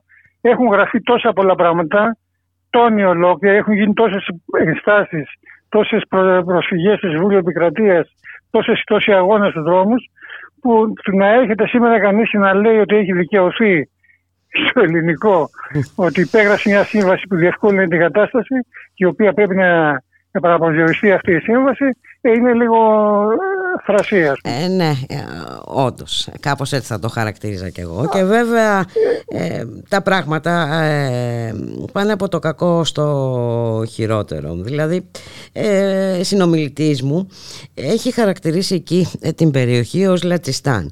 Είναι χαρακτηριστικό Πώς, ότι. Είπατε; Λατσιστάν. Με την έννοια ότι ό,τι ήθελε. ναι ερχόταν σαν τροπολογία στην ε, Βουλή ε, κύριε Τότσικα. Δηλαδή και οι όροι δόμησης αλλάζουν και το που θα γίνουν πάρκινγκ αλλάζουν και, ναι, ε, ναι, και ε, η κατεπέρβαση της σύμβασης που έχουν υπογράψει οι ίδιοι ας πούμε, ναι. Ναι, ναι. αλλάζουν και τα προσαρμόζουν και τα λοιπά. Ναι έτσι. Είναι γεγονός ότι δεν, δεν, δεν υλοποιούν τίποτα. Αν θέλουν δηλαδή να προσφύγουν οι σημερινοί κυ- κυβερνώντες ή οι αυριανοί κυβερνώντες ενδεχομένως του ΣΥΡΙΖΑ όπως θέλουν να είναι, θα μπορούσαν πραγματικά να έχουν πάρα πολλούς λόγους νομιμότητας για να ανατρέψουν αυτό που πάει να γίνει στο ελληνικό, το οποίο δεν έχει καμία σχέση με αυτό που οι ίδιοι λέγανε πριν από μερικά χρόνια. Και, και βέβαια μ, α, δεν μπορεί να επικαλεστεί κανείς ενδεχομένη ήττα δικαστική κύριε Τότσικα έτσι δεν είναι; Κοιτάξτε, Τη στιγμή που ε, έχουν γίνει τόσες πολλές παραβιάσεις που, έχουν, ε, που και αυτή ακόμα όπως είπατε η συμφωνία η αρχική ε, Ναι. ουσιαστικά έχει πεταχτεί στα σκουπίδια Ναι, σίγουρα δεν υπάρχει θέμα. Κοιτάξτε, δυστυχώς το Συμβούλιο Επικρατείας, το ανώτατο το, το, το όργανο για να αποδώσει δικαιοσύνη, δεν στάθηκε στο ύψος των περιστάσεων στο ελληνικό. Όπως και με τα Ολυμπιακά, ε, έλεγα και με τους Ολυμπιακούς Αγώνες, προχώρησε και αποδέχθηκε και έκανε αποδεκτές τέλος πάντων το Συμβούλιο Επικρατεία μια σειρά απαράδεκτες ρυθμίσεις που έγιναν στον πολεοδομικό χώρο, στο, σε, σε ζητήματα πολεοδομίας, τα οποία ξεπερνούσαν όχι μόνο το, τα τεράστια ύψη και τα λοιπά, ας πούμε, των 200 και τόσων μέτρων, ας πούμε, τα οποία μπήκαν από το παράθυρο μέσα στη διαδικασία της λιόμησης στο ελληνικό και στην, στην, στον αττικό χώρο, αλλά τέλος πάντων δεν υπάρχει καμία περίπτωση μέσω δικαστικής οδού να ε, αλλάξουν κάποια πράγματα. Είναι θέμα πολιτική, Πολιτικής πολιτικής βούλησης. βούλησης. Δηλαδή, Μάλιστα. από τη στιγμή που δεν προωθείται μια συμφωνία, η αυτή η συμφωνία, αυτή η σύμβαση πέφτει, καταρρίπ- καταπίπτει. Μμμ. Με αυτή την έννοια, δηλαδή, ε, μια κυβέρνηση ΣΥΡΙΖΑ, ας πούμε, θα έπρεπε οπωσδήποτε ας πούμε, αυτό να το θέσει. Ότι εμείς όταν γίνουμε κυβέρνηση δεν θα δεχτούμε πλέον μια σύμβαση η οποία δεν υλοποιείται, πα- παραβιάζεται από αυτούς που την έχουν υπογράψει. ας πούμε. δεν ακούμε κάτι Μόνο, τέτοιο το- όμως. μόνο πολιτικά μπορεί να Ναι, ρυθμιστεί ναι. το ζήτημα του ελληνικού πλέον. Νομικά και δικαστικά έχουμε- έχει δείξει το Συμβούλιο Επικρατείας ότι δεν δέχεται πλέον νομικά τίποτα. δεν ακούμε όμως κάτι τέτοιο ε, κύριε Τότσικα. Όχι, μα αυτό, αυτό ήθελα να σας πω. Γι' αυτό έκανα και εγώ μια παρέμβαση στο Facebook. Διότι θα περίμενε κανείς, αφού ο κύριος Μπελαβίλας έχει μεταστραφεί και από αυτά που έλεγε πριν τώρα έρχεται και λέει να γίνει μια, ένας επαναπροσδιορισμός, μια επαναδιαπραγμάτευση της σύμβασης, αφού το λέει λοιπόν δημόσια, ανοιχτά στο Κόκκινο ο κύριος Μπελαβίλας, θα περίμενε κανείς ε, τι θα κάνει ο ΣΥΡΙΖΑ. Απέναντι σε αυτό που λέει ένα βασικό στέλεχος του, ας πούμε, αν συμφωνεί, δεν συμφωνεί. Δηλαδή, θεωρείτε αρκετά τολμηρό να βγαίνει ο Μπελαβίλας μόνος του και να λέει, ας πούμε, αυτό, χωρίς την έγκριση του ΣΥΡΙΖΑ. Το ΣΥΡΙΖΑ ο ΣΥΡΙΖΑ προφανώς το αποσιωπεί αυτό. Δεν έχει καμία διάθεση να βγει και να πει, ξέρετε κάτι, εγώ όταν γίνω κυβέρνηση θα επαναπροσδιοριστεί η σύμβαση αυτή. Μμμ. Με βάση τα σημερινά δεδομένα και με βάση το πόσο είχε- έχουν τηρηθεί οι διαδικασίες και τα, τα έργα τα οποία είχαν. Δεν είναι το θέμα να έχει καθυστερήσει ένα έργο. Γιατί το ζήτημα εμφανίζεται τώρα από το ΣΥΡΙΖΑ γιατί καθυστερούν κάποια έργα. Δηλαδή, τόσο καιρό λέγαμε να μην γίνουν κάποια έργα, να μην γίνουν αυτές οι εργασίε, να αλλάξουν τα πράγματα. Τώρα Και ανησυχούμε έρχεται για και τις λένε- λένε κάποια καθυστερήσεις. πράγματα γιατί, γιατί καθυστερούν, γιατί, γιατί οι τράπεζες δεν βάζουν τα λεφτά τους εκεί, γιατί η πυρεό φεύγει. Μα δεν είναι εκεί το ζήτημα. Δεν είναι γιατί φεύγει η πυρεό. Να φεύγει η πυρεό. Λεφτά βρίσκουν ε, από κάπου αλλού. Φεύγει ο Έλληνα, ψάχνουν αλλού, βρίσκουν αλλού λεφτά και προχωράνε τα έργα. Πιο αργά βέβαια, αλλά τα έργα προχωράνε. Έφτασε ο κύριος Γεωργιάδης να πάρει ένα πούλμαν, να βάλει 5-10 βουλευτές μέσα τη Νέα Δημοκρατία και να τους γυρίσει στο ελληνικό να τους δείξει ότι τα έργα προχωράνε. Το, το, καταλάβατε, το ζήτημα δεν είναι αν δεν προχωράνε γρήγορα τα έργα. Θα γίνει λίγο αστείο να στέκεται κανείς εκεί, ας πούμε. Μμμ. Το ζήτημα είναι να μην γίνουν αυτά τα έργα, να σταματήσουν αυτά τα έργα. Βέβαια τώρα θα μου πείτε αυτή η έκταση έχει παραχωρηθεί για 99 χρόνια ήδη στο ελληνικό. Στην- Στην εταιρεία του Λάτσι δηλαδή. στην ελληνική. Μμμ. Τι θα γίνει λοιπόν αν σηκωθεί αυτή τη στιγμή και πέσει αυτή η σύμβαση. Τι, τα 90, τα 99 χρόνια θα μείνουν ε, στον κύριο Λάτσι ας πούμε. Και θα Μάλιστα. γίνει μια αδόμητη έκταση χωρίς τίποτα κτλ.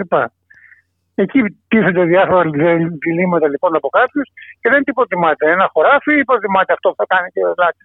Τα εμπορικά κέντρα κτλ. ας πούμε. Ένα χωράφι θα έλεγα εγώ.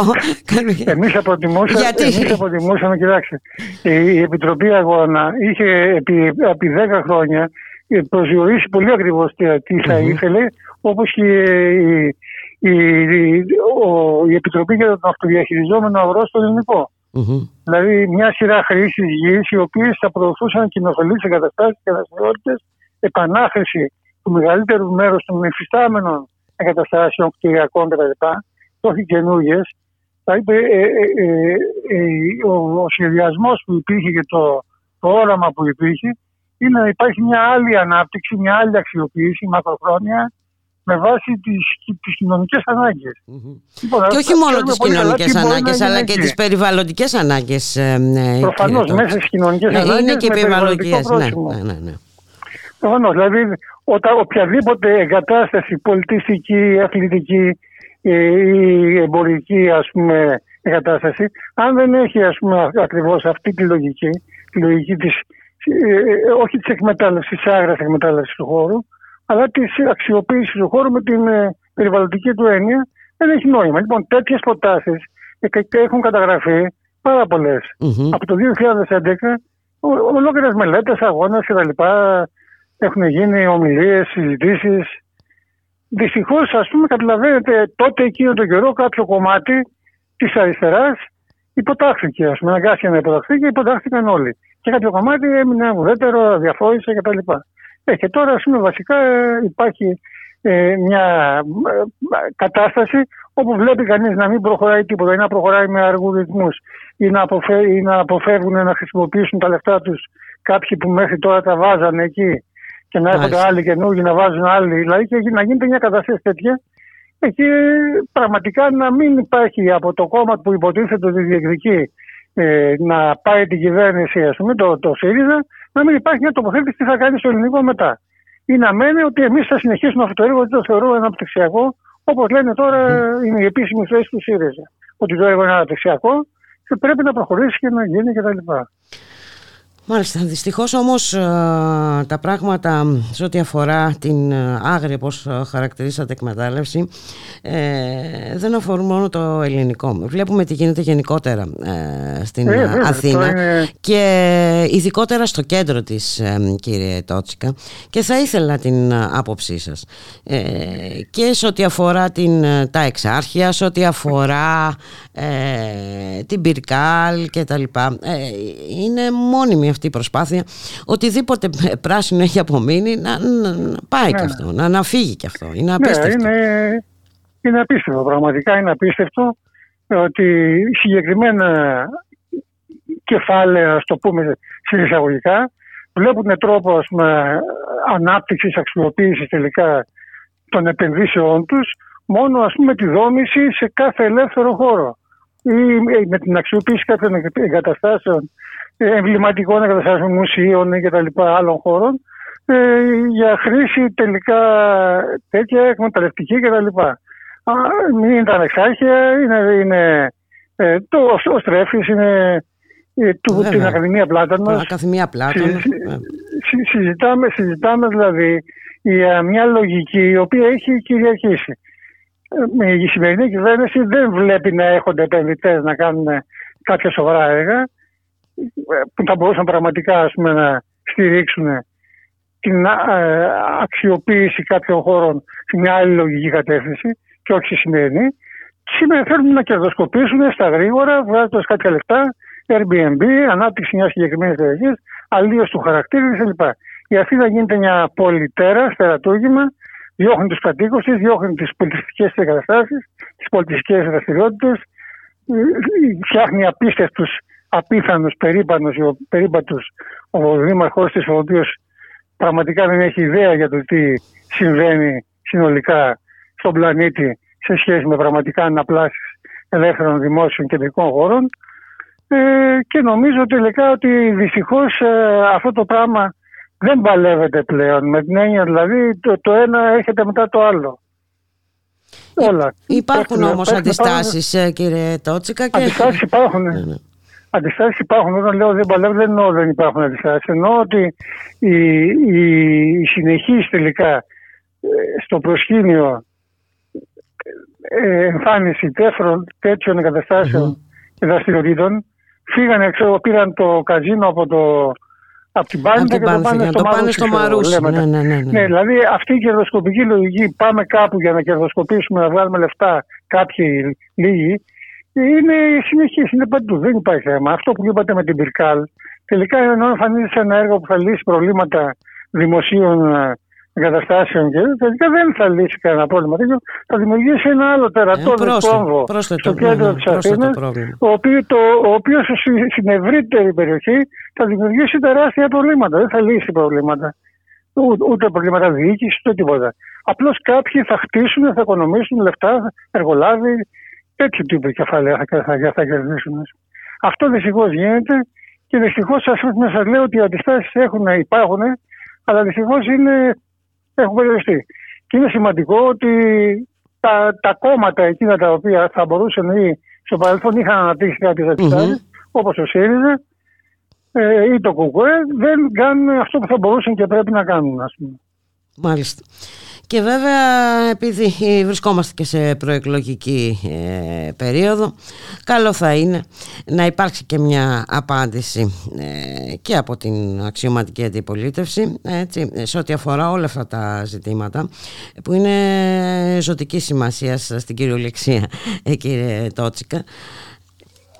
Κοίταξε, κοιτάξτε τώρα αυτό είναι προφανές. Α- Αν υπάρχει μια πλειοψηφία στη Βουλή ε, οποιαδήποτε δημοκρατικών δυνάμεων όπως χειρίζει να λέω ΣΥΡΙΖΑ και τα λοιπά και ε, επιβάλλει κάποιες άλλες επιλογές, α- τροποποιήσει κάποια εφιστάμενα σχέδια, θα είναι οπωσδήποτε κάτι θετικό. Το θέμα είναι να δεσμευτεί ο ΣΥΡΙΖΑ από τώρα πριν Ναι, γίνουν αυτό οι λέω, είναι εκλογές. ευκαιρία τώρα να μας δώσει και Κάνε, από- από συγκεκριμένες εκεί πέρα- απαντήσεις βέβαια. Γι' αυτό με αφή- γι' αυτή- με αφήνει με την έννοια, ακόμα και πρώτος να βγει που θέλει ο ΣΥΡΙΖΑ, καλό θα είναι να υπάρχει ο- το μέρα στη Βουλή ε, για να μπορέσει τελικά ας πούμε, να στηρίξει, ε, να αναγκάσει, να ελέγξει ε, μια κυβέρνηση ΣΥΡΙΖΑ ας πούμε, σε μια κατεύθυνση τέτοιας. Ναι, ε, οπωσδήποτε ε, δυνάμεις που αντιστέκονται ε, και είναι σταθερά προσανατολισμένες ε, στην υπεράσπιση του περιβάλλοντος με διάφορους τρόπους όπως βέβαια. είναι το ΜΕΡΑ25 ε, και πρέπει να υπάρχει στη Βουλή αλλά και πρέπει να, ε, να είναι και ε, με όσο το δυνατόν μεγαλύτερη ε, ισχύ.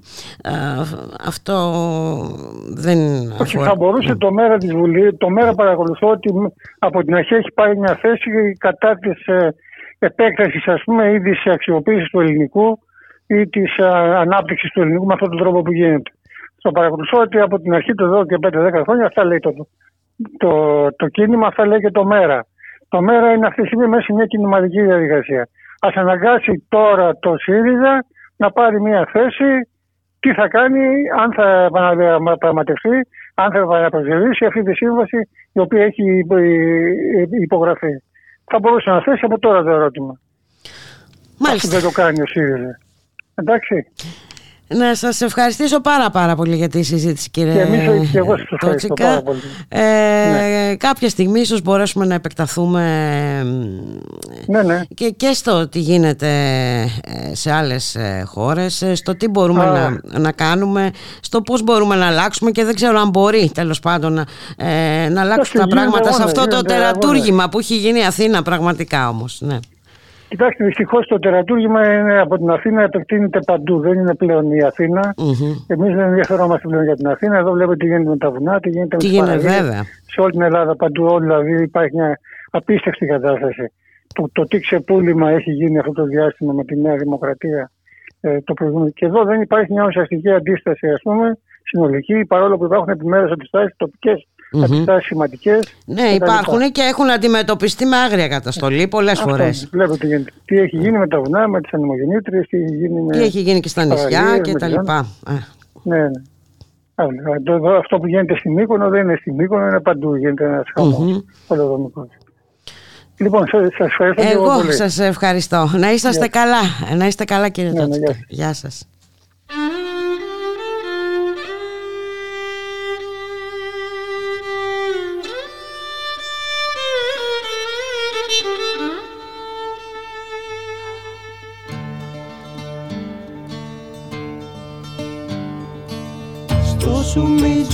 Σουμιτζού κάποια βραδιά έχασα όλα τα κλειδιά και γύρευα λιμάνι Τα δυο Ιαπώνεζοι θηρορία αμφιβολία δεν χωρί με πήραν για χαρμάνι πες και πες και ψου ψου ψου Κάποια βραδιά στο σουμιντζού σε πέντε και έξι γλώσσες. Είδαν πως ήμουν πονηρός και πριν να γίνουνε καπνός μου κάνανε τις κλώσσες Δεν είχα όρεξη που λες να μάθουν όλες οι φίλες πως ήμουν λυπημένος. Βρήκα στο μπαρ ένα ρωμενιό είπα να ξομολογηθώ. Μα ήταν πιωμένος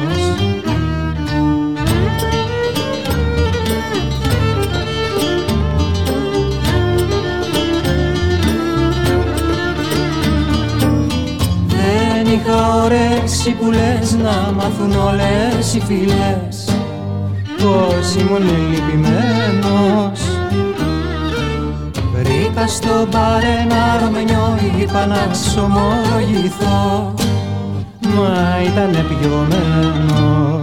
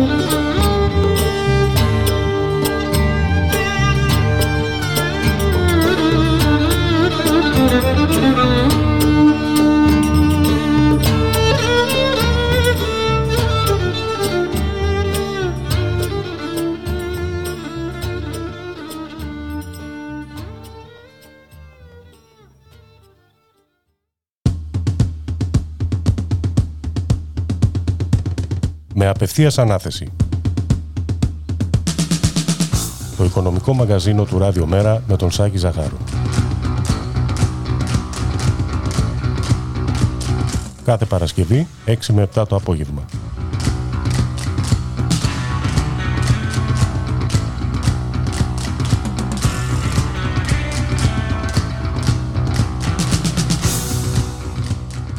Βέτο.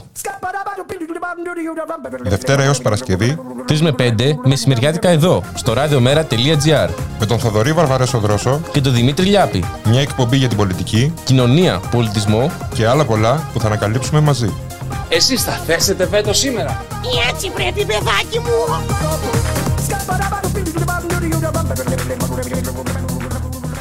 Η φεμινιστική απεργία της 8ης Μάρτη είναι εδώ για να μας υπενθυμίζει τον διαρκή φεμινιστικό αγώνα για τα έμφυλα δικαιώματα, για την ισότητα στην εργασία και το δημόσιο λόγο, για την αυτοδιάθεση του σώματος, για την σεξουαλική και αναπαραγωγική υγεία, για την αλληλεγγύη και την προστασία όλων, γυναικών, κοριτσιών, θηλυκοτήτων, ανεξαρτήτου φυλής, εθνότητας, θρησκείας, κοινωνικής τάξης, ηλικίας και υγείας. Γιατί μέσα σε όλες τις ρήξεις που οφείλουμε, η ρήξη με τις εξιστικές, συντηρητικές, ανδροκεντρικές, πατριαρχικές πολιτικές είναι από τις πιο κέρυες.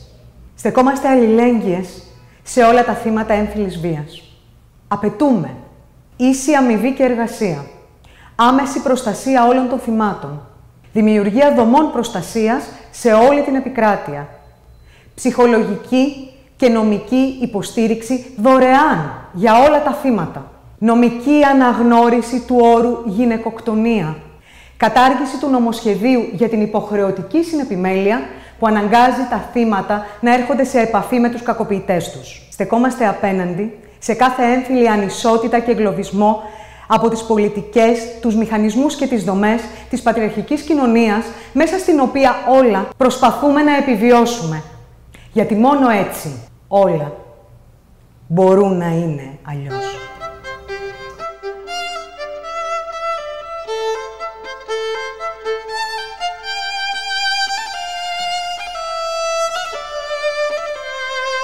Ραδιομέρα. Η ανυπακοή στο ραδιόφωνο. 2 και 15 πρώτα λεπτά στον ήχο Γιώργος Νομικό, στην παραγωγή ε, Γιάννα Θανασίου Γιώργης Χρήστου, στο μικρόφωνο η Μπουλίκα Μιχαλοπούλου. Τσιμέντο παντού, τσιμέντο και ε, ετοιμάζεται ε, και στην ε, Ραφίνα. Ε, κόντρα στις οδηγίες Ευρωπαϊκής Ένωσης ε, είναι έτοιμο να ξεκινήσει το έργο του εγκυβωτισμού εκεί του μεγάλου ρέματος, του μοναδικού οικοσυστήματος στην περιοχή. Το ποτάμι θα σκαφτεί και θα βαθύνει, θα κοπούν δέντρα, οι κοίτες θα τσιμεντωθούν, υπάρχουν οι αντιδράσεις ε, των ε, κατοίκων. Ε, να καλωσορίσουμε την κυρία Εμμανουέλα Τερζοπούλου, είναι μέλος της κίνησης για την προστασία και ανάδειξη του μεγάλου ρέματος Ραφίνας. Καλό σας μεσημέρι κυρία Τερζοπούλου. Καλό σας μεσημέρι και σε εσάς. Τι γίνεται εκεί παρά τις αντιδράσεις, τις αντιρρήσεις, τις διαμαρτυρίες, τις κινητοποιήσεις; Ε, πάνε να τσιμεντώσουν το ρέμα, ε, κυρία Τερζοπούλου. Ναι, δυστυχώς σε μια περίοδο κλιματικής αλλαγής που θεωρητικά θα έπρεπε να τα φυλάμε ως κόρη οφθαλμού ε, τα ρέματά μας για να μπορέσουμε να έχουμε και να πίνουμε και νεράκι τα επόμενα χρόνια. Δυστυχώς η πολιτική, γιατί είναι θέμα πολιτικής πλέον, Προ, προφανώς. σε όλη την Ελλάδα, ε, είναι τα τσιμεντώματα των Δηλαδή, όχι απαραίτητα τσιμεντώματα, μπορεί να βάζουν και σειρματοκιβώτια σε κάποια. Ε, αλλά η ουσία παραμένει η ίδια. Η ουσία είναι ότι καταστρέφεται το οικοσύστημα του ρέματος για να επενδυθεί το ρέμα με κάποιο ε, σκληρό τεχνικό υλικό. Αυτό είναι ό,τι χειρότερο για την κλιματική αλλαγή. Όταν μιλάμε δηλαδή σε μια περιοχή όπως είναι η Ανατολική Αττική που έχει πληγεί, πληγεί και πρόσφατα από φωτιές ε, και, και το πέρυσι το καλοκαίρι είχαμε, πρόπερσι το καλοκαίρι, το 22 είχαμε στην ε, Διόνη, το περσινό καλοκαίρι, το καλοκαίρι που μας έφυγε. Mm-hmm. Ε, προηγούμενες φωτιές, το μάτι κλπ. Δηλαδή σε μια περιοχή που ήδη έχει στοχύνει πάρα πολύ από άποψη ε, πρασίνου και βιοπικιλότητας, πάμε και καταστρέφουμε και το τελευταίο οικοσύστημα που έχει απομείνει στην περιοχή. Γιατί στην ουσία η Ανατολική Αττική δύο μεγάλα οικοσυστήματα έχει, ε, ποτάμια. Είναι του Μεγάλου Ρέματος και του Ερασίνου. Αυτά τα δύο είναι σε όλη την Ανατολική Αττική ουσιαστικά, σαν τα μεγάλα ρέματα. Ε, Δυστυχώς λοιπόν αυτό το ρέμα σε μήκος 17 χιλιόμετρων ε, πάει να γίνει ένας τεχνητός αγωγός ομβρίων, δηλαδή από φυσικό οικοσύστημα σήμερα με πολύ πλούσια βιοποικιλότητα ε, πάει να μετα, μετατραπεί σε ένα τεχνικό έργο, για να το πούμε που θα διώχνει τα νερά στη θάλασσα και δεν θα έχει κανένα άλλο στόχο, ε, το οποίο είναι τραγικό. Είναι τραγικό, δηλαδή, πώς να σου το πω, ε, το θέμα των, της πλημμύρας στη Ραφίνα δεν ήταν ποτέ αυτό το τραγικό πράγμα που πάνε να παρουσιάσουν. Έχουν τύχει υπερχιλήσεις, πράγματι. Mm-hmm. Έχουν τύχει υπερχιλήσεις. Υποτίθεται ότι αυτό γίνεται για να ε, μην υπάρχουν υπερχιλήσεις, για να μην υπάρχουν... Ε, ε, αυτό ναι, ναι, είναι σαν, το επιχείρημα.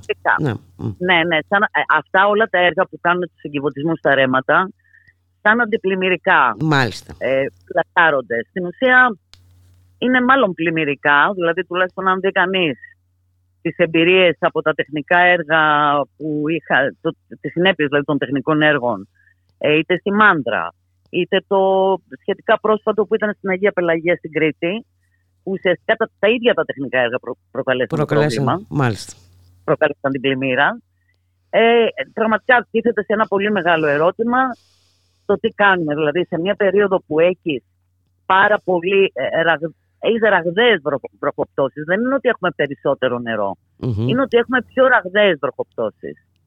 Σε μια περίοδο λοιπόν τέτοια, αντί να συμβαδίσει κάποιος με, με τη φύση, να τη σεβαστεί και να, να συμβαδίσει μαζί της. Γιατί στην ουσία το βλέπουμε ότι δεν μπορούμε να τα βάλουμε με τη φύση. Ό,τι τεχνικό έργο και να κάνουμε, με τη φύση δεν θα τα βάλουμε ποτέ. Ε, οπότε ε, είναι αυταπάτη στην ουσία να θεωρείς ότι θα κάνεις όσο μεγάλο κι αν είναι αυτό το τεχνικό να θεωρείς ότι αυτό μπορεί να σε καλύψει. Να σας το πω γιατί και να σας το πω και λίγο πιο τεχνικα Γιατί τα έργα που γίνονται ε, τα αντιπλημμυρικά έχουν κάποιες προδιαγραφές που λένε ότι ε, πρέπει να προστατεύουν από μια πλημμύρα που στατιστικά μπορεί να συμβεί μία φορά στα 50 χρόνια.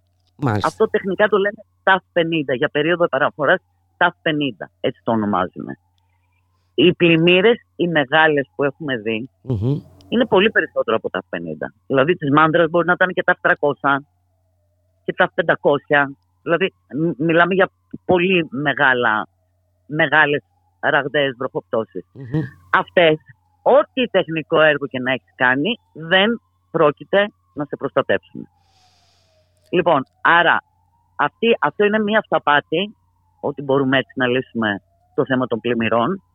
Πρέπει να αλλάξει εντελώς η φιλοσοφία, αλλά για να πάμε λίγο, αν θέλετε, στο συγκεκριμένο που είναι το ρέμα της Ραφίνας, ε, θέλω να πω δύο πράγματα τα οποία διαδίδονται ψευδός για να καθισχάσουν τον κόσμο.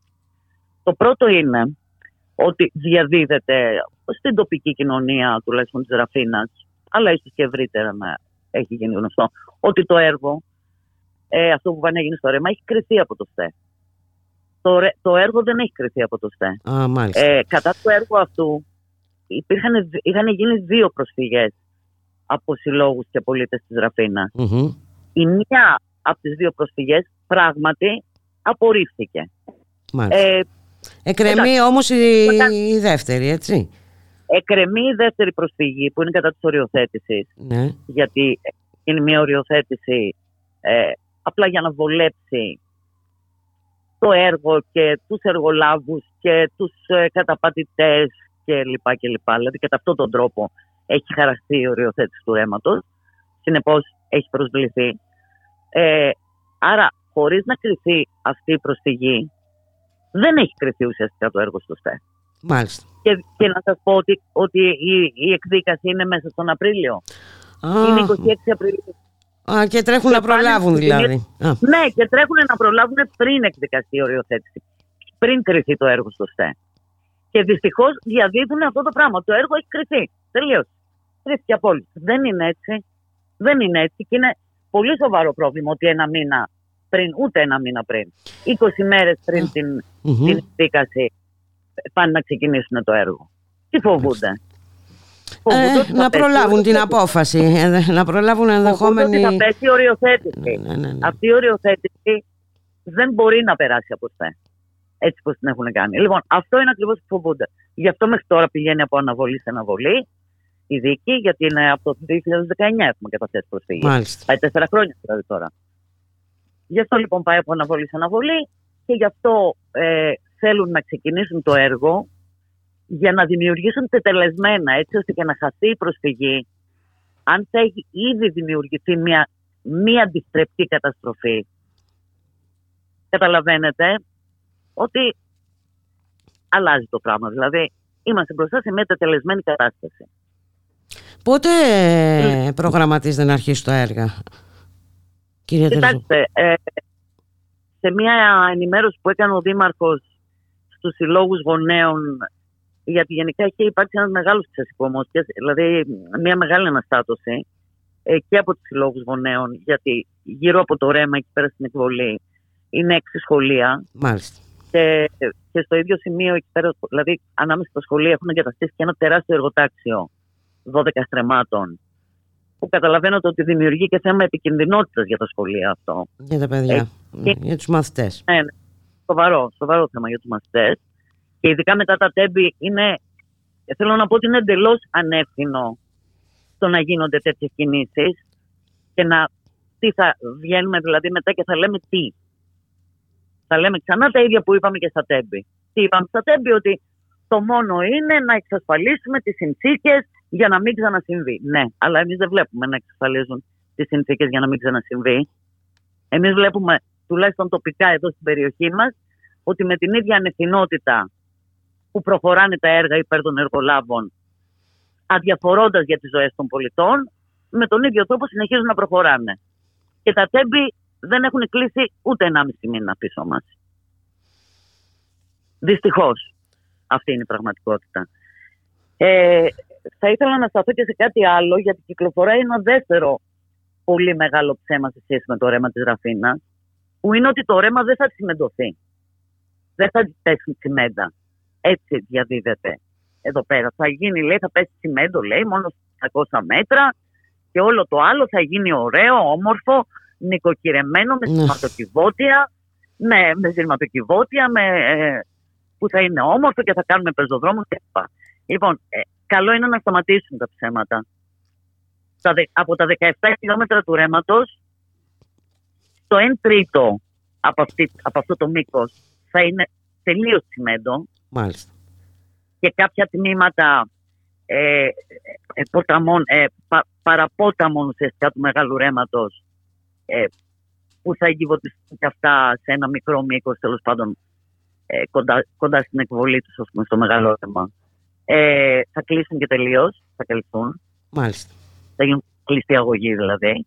Άρα το 1 τρίτο αυτού του μήκους των 17 χιλιόμετρων θα γίνει εντελώς τσιμέντο και ειδικά στην εκβολή που είναι το πιο ευαίσθητο σύστημα και με α, ε, απειλούμενα είδη, με, με, ε, τέλος πάντων, ε, εγκληματικό δηλαδή, ειδικά στην εκβολή θα είναι όλο τσιμέντο, δεν θα υπάρχει ίχνος πέτρας, Μάλιστα.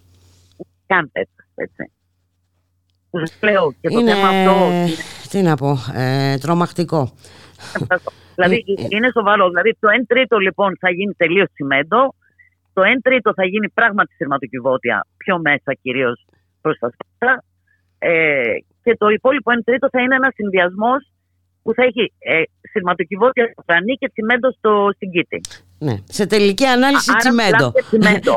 Μιλάμε Κύριε για τσιμέντο. Τερζοπούλου. Ε, σε τελική Ναι, ανάλυση. Μιλάμε για πολύ τσιμέντο. Και για πολύ εξκαφή. Και για πολύ εξκαφή. Που ένα σοβαρό πρόβλημα στην περιοχή, να σας το πω και αυτό, είναι το πού πηγαίνουν τα προϊόντα των εξκαφών από όλα αυτά τα έργα που γίνονται στην Ανατολική Αττική. Γιατί έχει ήδη ξεκινήσει το έργο της αποχέτευσης. Φτιάχνονται τα δίκτυα. Σκάβουν, φτιάχνουν αντιλιοστάσια. Τώρα θα ξεκινήσει το ρέμα. Πού θα πηγαίνουν τα προϊόντα εξκαφών. Το ξέρετε ότι έχει γεμίσει η περιοχή μας παράνομα εργοτάξια. Παράνομα. Μάλιστα. Μη αδειοδοτημένα. Μη αδειοδοτημένα. Τα οποία να Και, αποθέτουν δεν τα ακούγονται, πάντα. και δυστυχώς αυτά τα τόσο σοβαρά ζητήματα δεν ακούγονται πουθενά σχεδόν, ε, κύριε Δυστυχώς δεν ακούγεται Τερζοπούλου. πουθενά σχεδόν. Ναι, δυστυχώς. Ε, ναι, αυτά. Να Ε, σας πω τώρα, δίνουμε ετοιμαζόσαστε την Κυριακή νομίζω έτσι για κινητοποίηση; Ναι, κοιτάξτε, ε, κάνουμε κάθε εβδομάδα πλέον έχουμε δράσεις ε, είτε κινητο, κινητο, κινηματικές, Μμμ. είτε διατατάξεις ενημέρωσης, είτε μουσικές εκδηλώσεις. Κάθε εβδομάδα πλέον στο Πάρκο Καραμανλή στην εκβολή του Ρέματος Ραφίνας, κάθε Κυριακή έχουμε εκδηλώσεις. Αυτή τη εβδομάδα είναι Σάββατο, έχετε είναι- δίκιο. Μμμ. Ε, ναι, ε, γίνονται δύο πάρα πολύ ωραίες δράσεις αυτή την εβδομάδα. Ε, η μία είναι μία ποταμοδιάσχεση που θα γίνει. Εντάξει, δεν θα γίνει βέβαια σε μήκος 17 χιλιόμετρων, εννοείται, γιατί αυτό θέλει μέρες για να Βέβαια. ολοκληρωθεί. θα γίνει όμως ένα τμήμα ε, του ρέματος από την εκβολή μέχρι όσο πάει, ανάλογα και με το πόσο θα συμμετάσχει και λοιπά και πόσο ε, δε- γρήγορα θα προχωράει και λοιπά η ομάδα. Ε, θα γίνει μια ποταμοδιάσχεση. Είναι ευκαιρία να γνωρίσει κάποιος το ρέμα από μέσα. Μμμ. Ε, γιατί μόνο έτσι στην ουσία το βλέπεις στην πραγματικότητα το ρέμα, μόνο αν το περπατήσεις. Μμμ. Ε, την οργανώνει ο, ο Αντώνης ο Λαζαρής, είναι εκπαιδευτικός του Γενικού Λυκείου Ραφίνας, βιολόγος, ο οποίος έχει ασχοληθεί και έχει δώσει και κάνει πάρα πολλή δουλειά γύρω από το ρέμα με παιδιά και με την περι- περιβαλλοντική ομάδα ε, του σχολείου, χρόνια δηλαδή τώρα. Ε, την οργανώνει λοιπόν ο Αντώνης ο Λαζαρής ε, και θα είναι μια πολύ, πολύ ενδιαφέρουσα ε, δράση, εν πάση περιπτώσει, Μμμ. γνωριμίας με το ρέμα. Ελπίζουμε ότι θα καταφέρουμε να ξαναμπούμε, να μην είναι η τελευταία φορά που θα βλέπει ο κόσμος το ρέμα από μέσα. Ελπίζουμε και δίνουμε τη μάχη όλοι μαζί και πιστεύουμε και οι νομικοί αγώνες, οι δικαστικοί αγώνες που δίνουμε και οι κινηματικοί αγώνες και η ευαισθητοποίηση της κοινωνίας ότι μπορεί και τελευταία στιγμή να το σταματήσεις. Το εύχομαι, το εύχομαι ολόψυχα κυρία Τερζοπούλου γιατί δεν Ναι. αφορά μόνο Α, και- εσάς. και να- Εκεί Ναι, στη, και να της σας πω ότι- περιοχής. Ναι, πέστε μας. Ναι, επειδή είναι και μια δεύτερη δράση στην Κυριακή, Μμμ. επειδή ακριβώς αυτοί οι δικαστικοί αγώνες έχουν τεράστια έξοδα έχουμε, και δεν έχουμε πόρους εκτός Μάλιστα. υποστήριξη των ανθρώπων και που, που αγαπάνε το ρέμα, ε, θα κάνουμε και μια μ, έκθεση μ, με είδη χειροτεχνίας που έχουν γίνει από μ, ανθρώπους που αγαπούν το ρέμα, Μμμ. μέλη της κίνησης για το ρέμα και φίλους τέλος πάντων, ε, τα οποία θα τα προσφέρουμε με ελεύθερη συνεισφορά. Δηλαδή, είναι πράγματα για δώρα, ε, τα οποία με ελεύθερη συνεισφορά ο καθένας μπορεί να δίνει στο κουτί Όσο- ε, ό,τι μπορεί για την ό,τι μπορεί. επιτυχία των αγώνων. Ναι. Σας εύχομαι Ναι, αυτά καλή είναι. επιτυχία. Καλή Σας επιτυχία ευχαριστώ σε όλα πολύ. κυρία Σας Τερζοπούλου. ευχαριστούμε για τη φιλοξενία στην εκπομπή σας. Να είσαστε Να είστε καλά. καλά. Εμείς σας ευχαριστούμε. Να είστε καλά. Γεια χαρά. Γεια σας, γεια.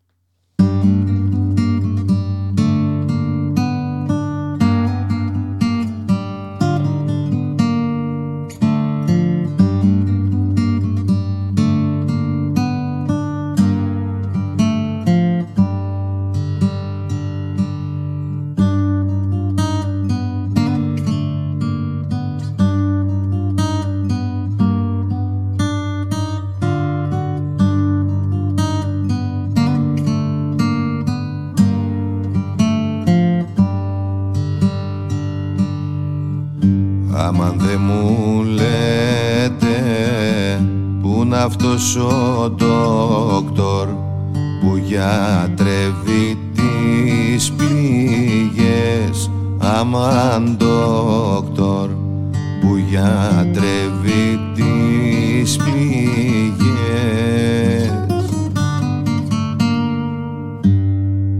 για να γιάνει και τις δικές μου που σαν τις μετρήσεις κλαις αμάν ντόκτορ για να γιάνει και τις δικές μου που σαν τις μετρήσεις κλαις αμάν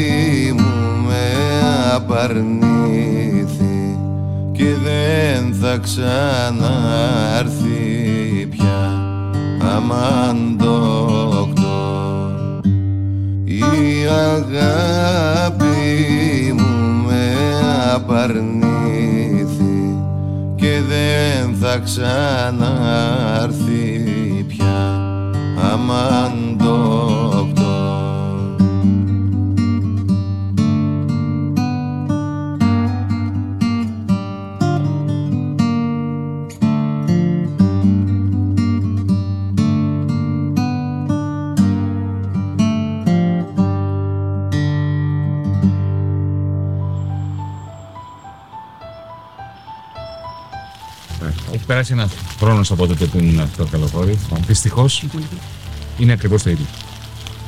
Τι χειρότερο. Έχουν φύγει άνθρωποι. Με αποτροπιασμό έμαθα τα νέα για 22 κατασχέσεις ακόμα των σπιτιών ακινήτων σεισμόπληκτων, αν είναι δυνατόν. Δηλαδή αυτό είναι το άκρο άδων της κακίας. Των αρπακτικών. Παίρνουν σπίτια ακόμα και σεισμόπληκτων. Αλλά δεν είναι μόνο οι ιδιώτες τραπεζίτες. Όταν η εφορία προ- προχωράει σε κατάσχεση, υποτίθεται ακατάσχετων λογαριασμών με την αρρωγή. Εκεί πραγματικά χάνουμε τα λόγια μας. Δεν έχουμε κάτι να πούμε πάνω από αυτό. Μαθαίνω για τις εκατοντάδες φακέλους που έχουν κατατεθεί, 11 έχουν εγκριθεί. Αυτοί οι άνθρωποι εδώ θα κάνουν και εγγόνια εδώ. Έτσι όπως πάει η διαδικασία αυτή. Απέναντι έχουμε αυτό το όνειδος του Καστελίου, μια ανθρώπινη καταστροφή. Εκεί πηγαίνει ο Πρωθυπουργός, εκεί πηγαίνουν όλοι γιατί εκεί είναι τα λεφτά. Την καταστροφή του Καστελίου, το αχρίαστο, απολύτως αχρίαστο το αεροδρόμιο. Και εδώ που υπάρχει ανάγκη να γίνει πράξη αυτό που υποσχέθηκε στον κόσμο εδώ στο τελευταίο Πρωθυπουργός, που τι είναι, θα τους φτιάξει τα σπίτια τους. Και μάλιστα και με σύγχρονες προδιαγραφές. Ούτε σύγχρονες προδιαγραφές θα υπάρχουν, ούτε σπίτια θα υπάρξουν. Εάν το επιτελικό κράτος της Μητσοτάκης ΑΕ ε, ήταν να αποτυπωθεί για τον ιστορικό του μέλλοντος, νομίζω η καταστροφή στο Αλκαρχώρι, όχι τόσο από τον Αγγέλο, αλλά από το επιτελικό κράτος της Μητσοτάκης ΑΕ είναι ένα πάρα πάρα πολύ καλό παράδειγμα.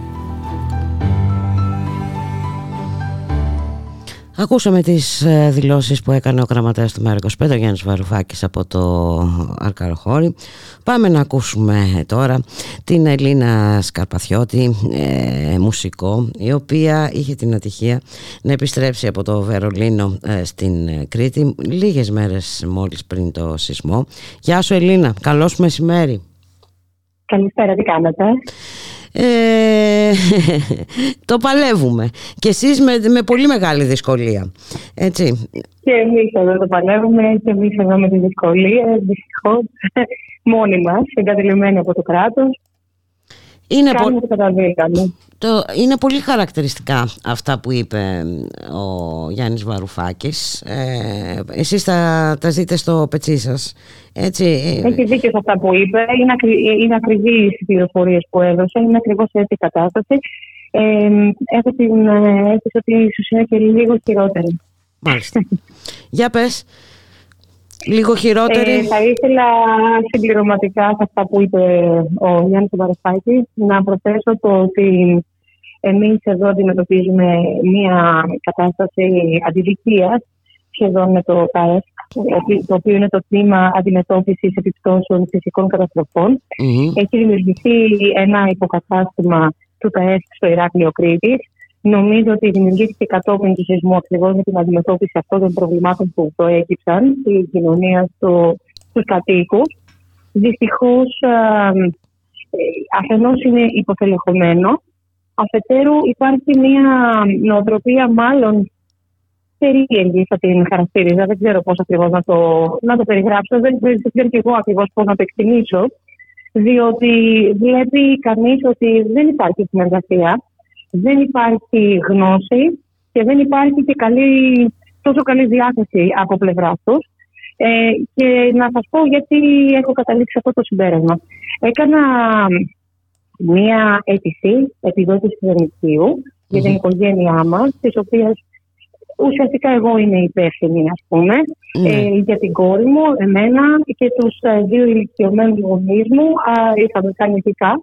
Ο πατέρας μου στην πορεία πέθανε πέρυσι το καλοκαίρι. Τέλος πάντων, κάναμε μια α, αίτηση επιδότηση ενοικίου, η οποία αφορούσε και την, όλη την περασμένη χρονιά. Όπως Γιατί, δεν επίσης μπο... και τους γιατί καταστράφηκε πρώτους το μήνες- σπίτι σας. Α, Ακριβώς. Και ε, αυτό ήταν μια δέσμευση της κυβέρνησης, την οποία Μμμ. την είχε ανακοινώσει στα ΜΜΕ, ε, ότι υπ- υπήρχε δέσμευση για ε, επιδότηση ενοικίου στους σεισμοπλήκτου, Στους όπως ΟΠΕ. επίσης και δέσμευση για τη βοήθεια, τη συμπαράσταση του κράτους, την αρρωγή του κράτους στην ε, ανοικοδόμηση των, στην επισκευή των κατεστραμμένων οικειών ή των πληγωμένων οικειών από το σεισμό. Λοιπόν, κάναμε και εμείς την ε, υποβάλλουμε αυτή την αίτηση. Πρέπει να σας πω ότι η αίτηση από μόνη της ήταν ένα, πώς θα λένε, ήταν κάτι σαν να προσπαθεί να φτάσει στο Everest. Για Α, μένα, η οποία έχω τόσο πάρα καλά. πολύ μια... ε, ναι, το ίδιο, μόνο και μόνο για να συμπληρώσει κανείς την αίτηση, έπρεπε αφενός να έχει πάρα πολύ καλή αντίληψη της ελληνικής γραφειοκρατίας, όλων των υπηρεσιών, των χαρτιών, να συγκεντρώνει με κάθε λεπτομέρεια ένα σωρό έγγραφα αποδεικτικά κλπ. Λες και πρόκειται για, ας πούμε, μας αντιμετωπίζει δηλαδή με λίγα λόγια σαν δυνητικούς παραβάτε. Δηλαδή υπάρχει μια απίστευτη καχυποψία απέναντι στους σεισμοπλήκτου και μια απέτηση να συγκεντρώνουν ένα αριθμό εγγράφων δημοσίων κλπ. κλπ. Το οποίο είναι πραγματικά διανόητο με δεδομένη την επισπάλεια την οποία βιώνουμε ως σεισμόπληκτοι. Δηλαδή, έχουμε φύγει από τι οικίε μας, κάποια σπίτια καταστράφηκαν ολοσχερό, κάποια εν μέρη. Ε, υπάρχουν μετακομίσεις ανθρώπων που φύγαν από τα πληγωμένα σπίτια, έχουν μετακομίσει σε άλλα διαμερίσματα, σε άλλες οικίες. Όλα αυτά αντιλαμβάνεστε ότι δημιουργούν μια, ε, μια, ένα, μια αναστάτωση στις οικογένειες. Ε, ε, λοιπόν, μας προφανώς. ζητούν μια τεράστια λίστα από έγγραφα και από αποδεικτικά. Θα- να τους τα υποβάλουμε. Λες και ε, πρέπει να αποδείξουμε ότι δεν είμαστε ελεύθεροι. Στη δική μας την περίπτωση, λοιπόν, αφού έχω υποβάλει το, στις αρχές του Δεκέμβρη, γύρω στις 8 του Δεκέμβρη, υπέβαλα εν τέλει, βρήκα το κουράγιο, την ψυχική δύναμη πρέπει να σας πω, γιατί για μένα μου φάνηκε ότι ήταν το Everest, να, υπο- να συμπληρώσω όλα τα, να συγκεντρώσω όλα αυτά απαιτούμενα. τα έγγραφα, Να, τα δικαιούμενες. δικαιολογητικά για να τους τα υποβάλω. Ναι. Πέρασαν αρκετά σε πολύ καιρός, πρέπει να σου πω, ένα δίμηνο τουλάχιστον, για να μας πούνε ότι ε, κοιτάξανε τις ε, επιδότηση ενοικίου.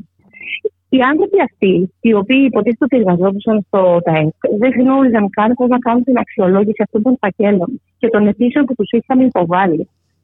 Είναι τραγικό Πίστευτο. να υποβάλεις, να υποβάλεις αιτήσεις και δικαιολογητικά σε μια υπηρεσία της οποίας οι υπάλληλοι δεν γνωρίζουν περί τίνος πρόκειται. Ούτε πώς μπορούν να αξιολογήσουν, πώς μπορούν να απορρίψουν, πώς να μπορούν να επεξεργαστούν, να προχωρήσουν, να καταβάλουν. Δεν ξέραν. Και όχι μόνο αυτό, αλλά δεν μπορούσαν να μας βοηθήσουν κιόλας. Ε, προφανώς. Ε, Έχοντας την εμπειρία της Γερμανίας, η οποία δεν είναι τώρα και στον Άρη, έτσι, είναι, είμαστε, και η Γερμανία είναι μια χώρα της Ευρωπαϊκής Ένωσης. Δεν νομίζω πλέον μετά από τόσα χρόνια που είμαστε στην ίδια ευρωπαϊκό, η ευρωπαϊκή οικογένεια ότι η Γερμανία είναι αυτή μια χώρα στον Άρη και εμείς είμαστε κάπου ας πούμε στον πλούτονα. Είμαστε στην ίδια οικογένεια, έτσι, εδώ και τόσα χρόνια. Για, Λοιπόν, σε, για ορισμένα πράγματα είμαστε στην ίδια για οικογένεια. ορισμένα Τέλος πράγματα πάντων, μην και έτσι καναλίσουμε και- αυτά ναι. τώρα. Ναι, Ναι. Ε, για Λοιπόν, κάποια λοιπόν, άλλα.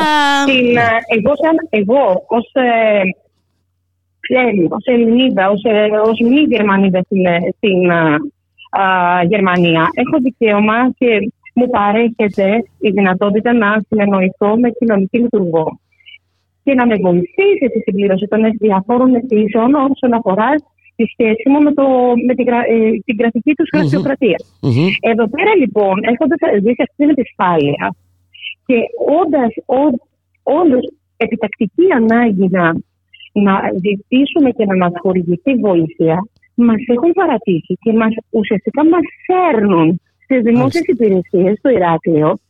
Η, το ΤΑΕΦ είναι το Ηράκλειο. Οι σεισμόπληκτοι ήταν αρχικά στο Καλοχώρι, σε όλη αυτή την περιοχή. Δηλαδή, πρέπει να κάνουν, αν παραμείνανε στην περιοχή, πρέπει να, υπο, ε, να πληρώνουν και ένα σωρό βενζίνες στο πηγενέλμα. Αλλά στην να κάνουν ποσότητα δεν χιλιόμετρα. είναι οι βενζίνες. Ακριβώς. Αλλά ας υπενθέσουμε ότι έχουν έρθει και στο Ηράκλειο.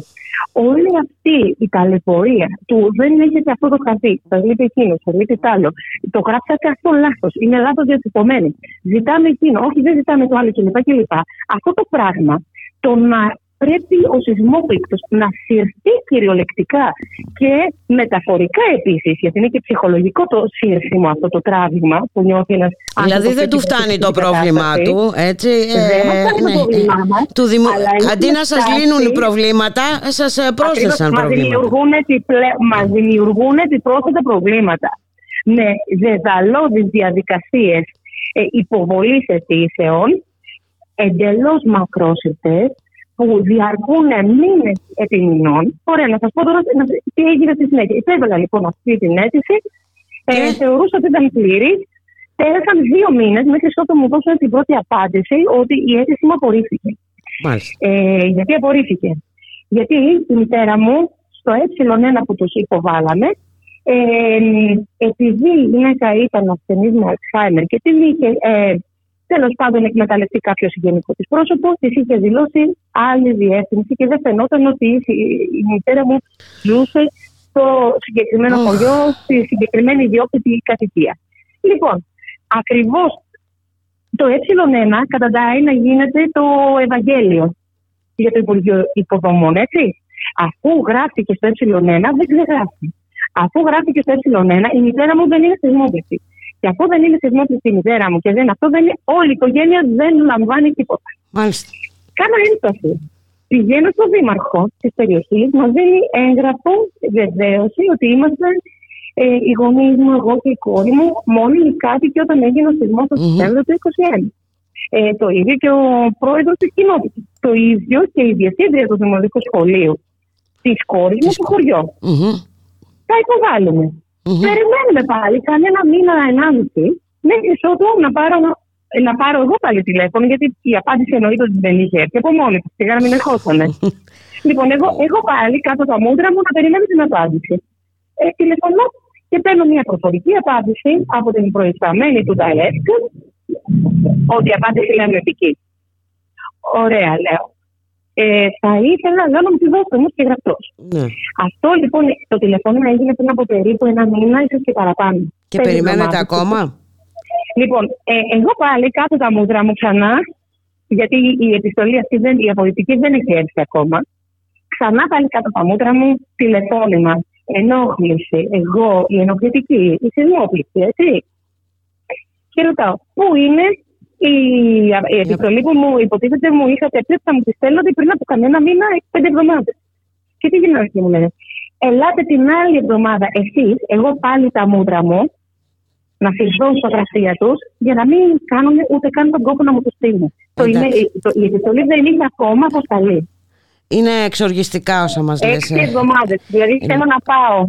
Θέλω να κάνω μια, μια αγωγή κατά του Υπουργείου Οικονομικών Ναι. και δεν έχω το, το... απαιτούμενο έγγραφο βάσει του οποίου να, να μπορώ να επιχειρηματολογήσω το νομικό μου εκπρόσωπο εναντίον.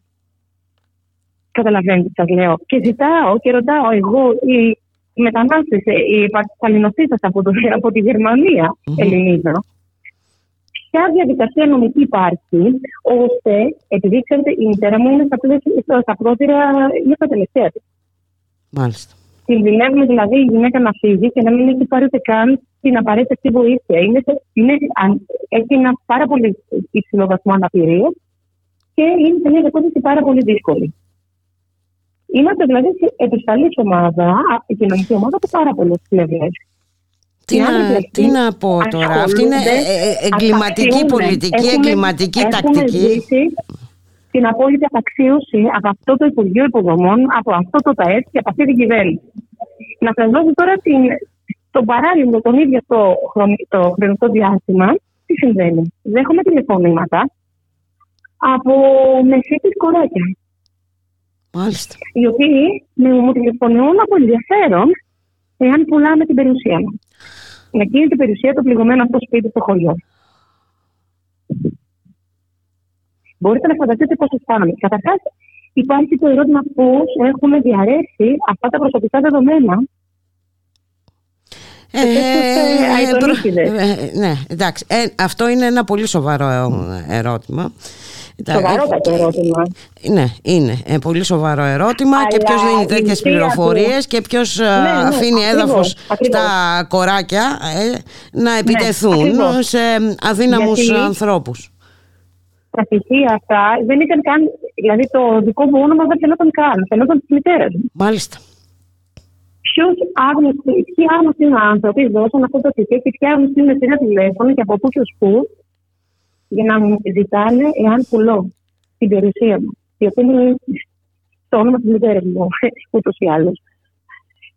Αλλά αυτό το πράγμα δεν το ξέρει το Υπουργείο Υποδομών, δεν το καταλαβαίνει η κυβέρνηση, οι πολιτικοί, οι βουλευτές εδώ. Ε, Δεν αντιλαμβάνονται. ενδιαφέρονται. Προφανώς και Νομίζω δεν ότι αντιλαμβάνονται. η απάντηση... Εγώ θεωρώ, όχι απλά ότι δεν ενδιαφέρονται, εγώ θεωρώ ότι ε, λειτουργούν από κοινού. Μάλιστα.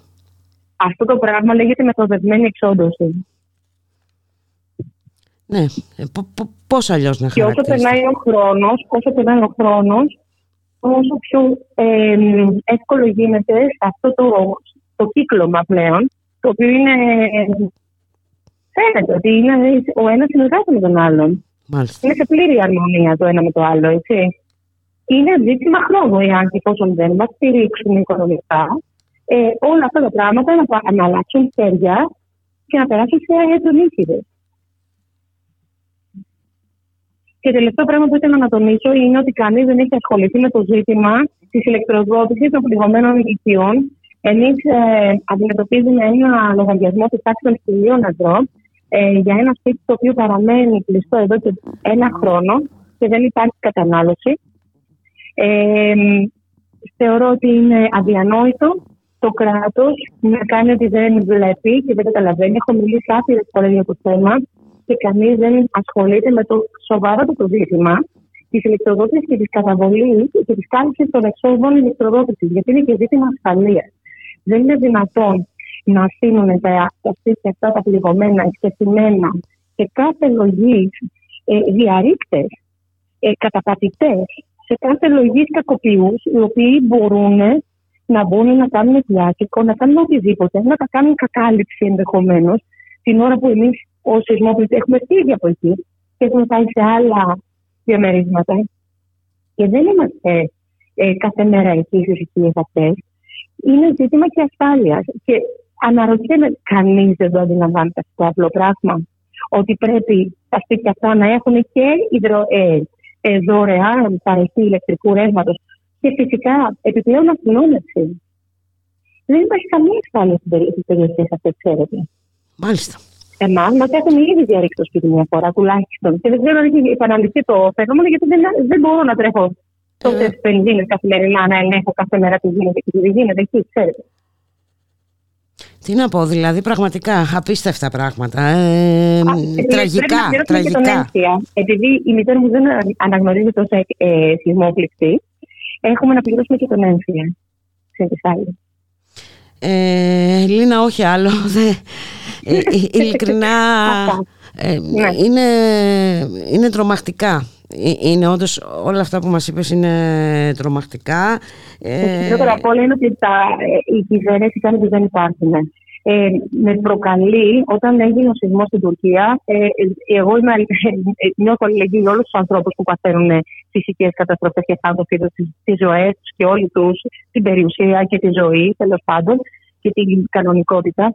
Αλλά αυτό το, το άγχος, το να τρέξουν να, να, να συνεισφέρουν και να, να κάνουν τόση ας πούμε, ανθρωπιστική βοήθεια την ώρα που εμείς οι, οι, οι πλησίων τους, έτσι, έχουμε τόσο ανάγκη από αυτή την ανθρωπιστική τους βοήθεια, εμείς δεν υπήρχαμε. Δεν υπάρχουμε. Πραγματικά. Ε, Ελίνα και φυσικά ε, γι' αυτό απέφυγε ε, να περάσει και από την περιοχή εκεί ε, όταν κατέβηκε στην Κρήτη ο Κυριάκος ο Μητσοτάκης. Ε, τι να πω, καλό κουράγιο. Να είστε καλά. Ευχαριστώ πάρα πολύ για την προβολή του θέματος. Είναι πάρα πολύ σημαντικό. Τουλάχιστον οι συνάνθρωποι μας που έχουν κάποιες ευαισθησίες να ξέρουν ότι εδώ υπάρχει ένα θέμα το οποίο κάποιοι προσπαθούν να το συγκαλύψουν ότι δεν συμβαίνει. Ε, να το Συμβαίνει θάψουν, όμως. να το θάψουν εντελώς. Έτσι. Ακριβώς. Αυτό είναι το. Συμβαίνει διαρκώς ένα έγκλημα από, τις, από πε- το 2021 στις 27 Σεπτεμβρίου. Και είναι ακόμα Και σε εξέλιξη συνεχίζεται. αυτό το Και έγκλημα. συνεχίζεται το Και έγκλημα με συνεχίζεται. διάφορους Δυστυχώς. ε, τρόπους, δυστυχώς. Δυστυχώς. Καλό κουράγιο, Αυτό. καλή δύναμη, Να είστε ε, ο- ό,τι περνάει από το Χαιρετίζω χέρι την μας, Αθήνα. τουλάχιστον να, να δημοσιοποιούμε τα, τα ζητήματα. Ακριβώς. Να σε ευχαριστήσω πάρα πάρα πολύ για την Εγώ συνομιλία, σας Ελίνα. ευχαριστώ πάρα πολύ. Να Καλό είσαι απόγευμα. καλά. Καλό απόγευμα Καλή και σε συνέχεια. σένα. Για Γεια. χαρά.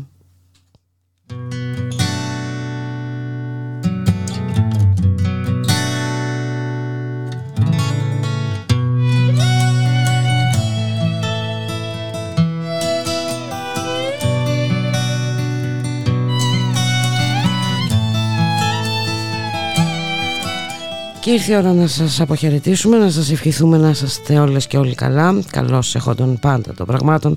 Θα τα ξαναπούμε αύριο στη μία. Γεια χαρά. Βορείος καημός και ψηλός γκρεμός Όλα δείχνουν εδώ πάνω Σάπια φρούτα εκεί χάμω Και δεν βλέπω φως Και θέλω να έρθω να σου πω Πως το φεγγάρι εδώ γελάει και απ' το κλάμα με φυλάει. Γιατί όταν σ' άκουσα να κλαις Άναψαν μέσα μου φωτιές Αφού το δάκρυ σε γερνάει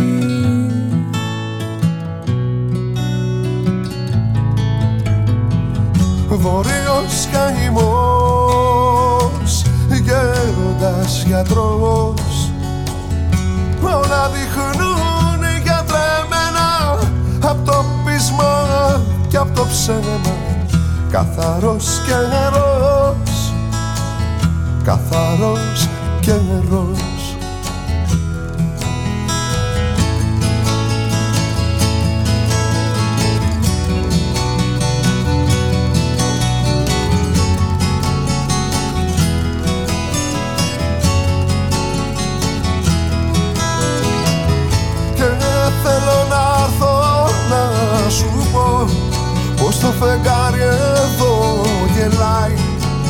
το κλάμα με φυλάει Γιατί όταν σ' άκουσα να κλαις Άναψαν μέσα μου φωτιές Αφού το δάκρυ σε γερνάει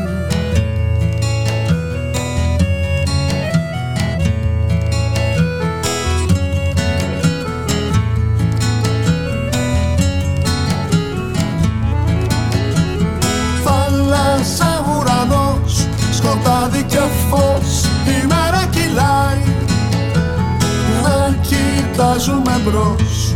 Δεν γίνεται αλλιώς. Το δάκρυ πια δεν μας πάει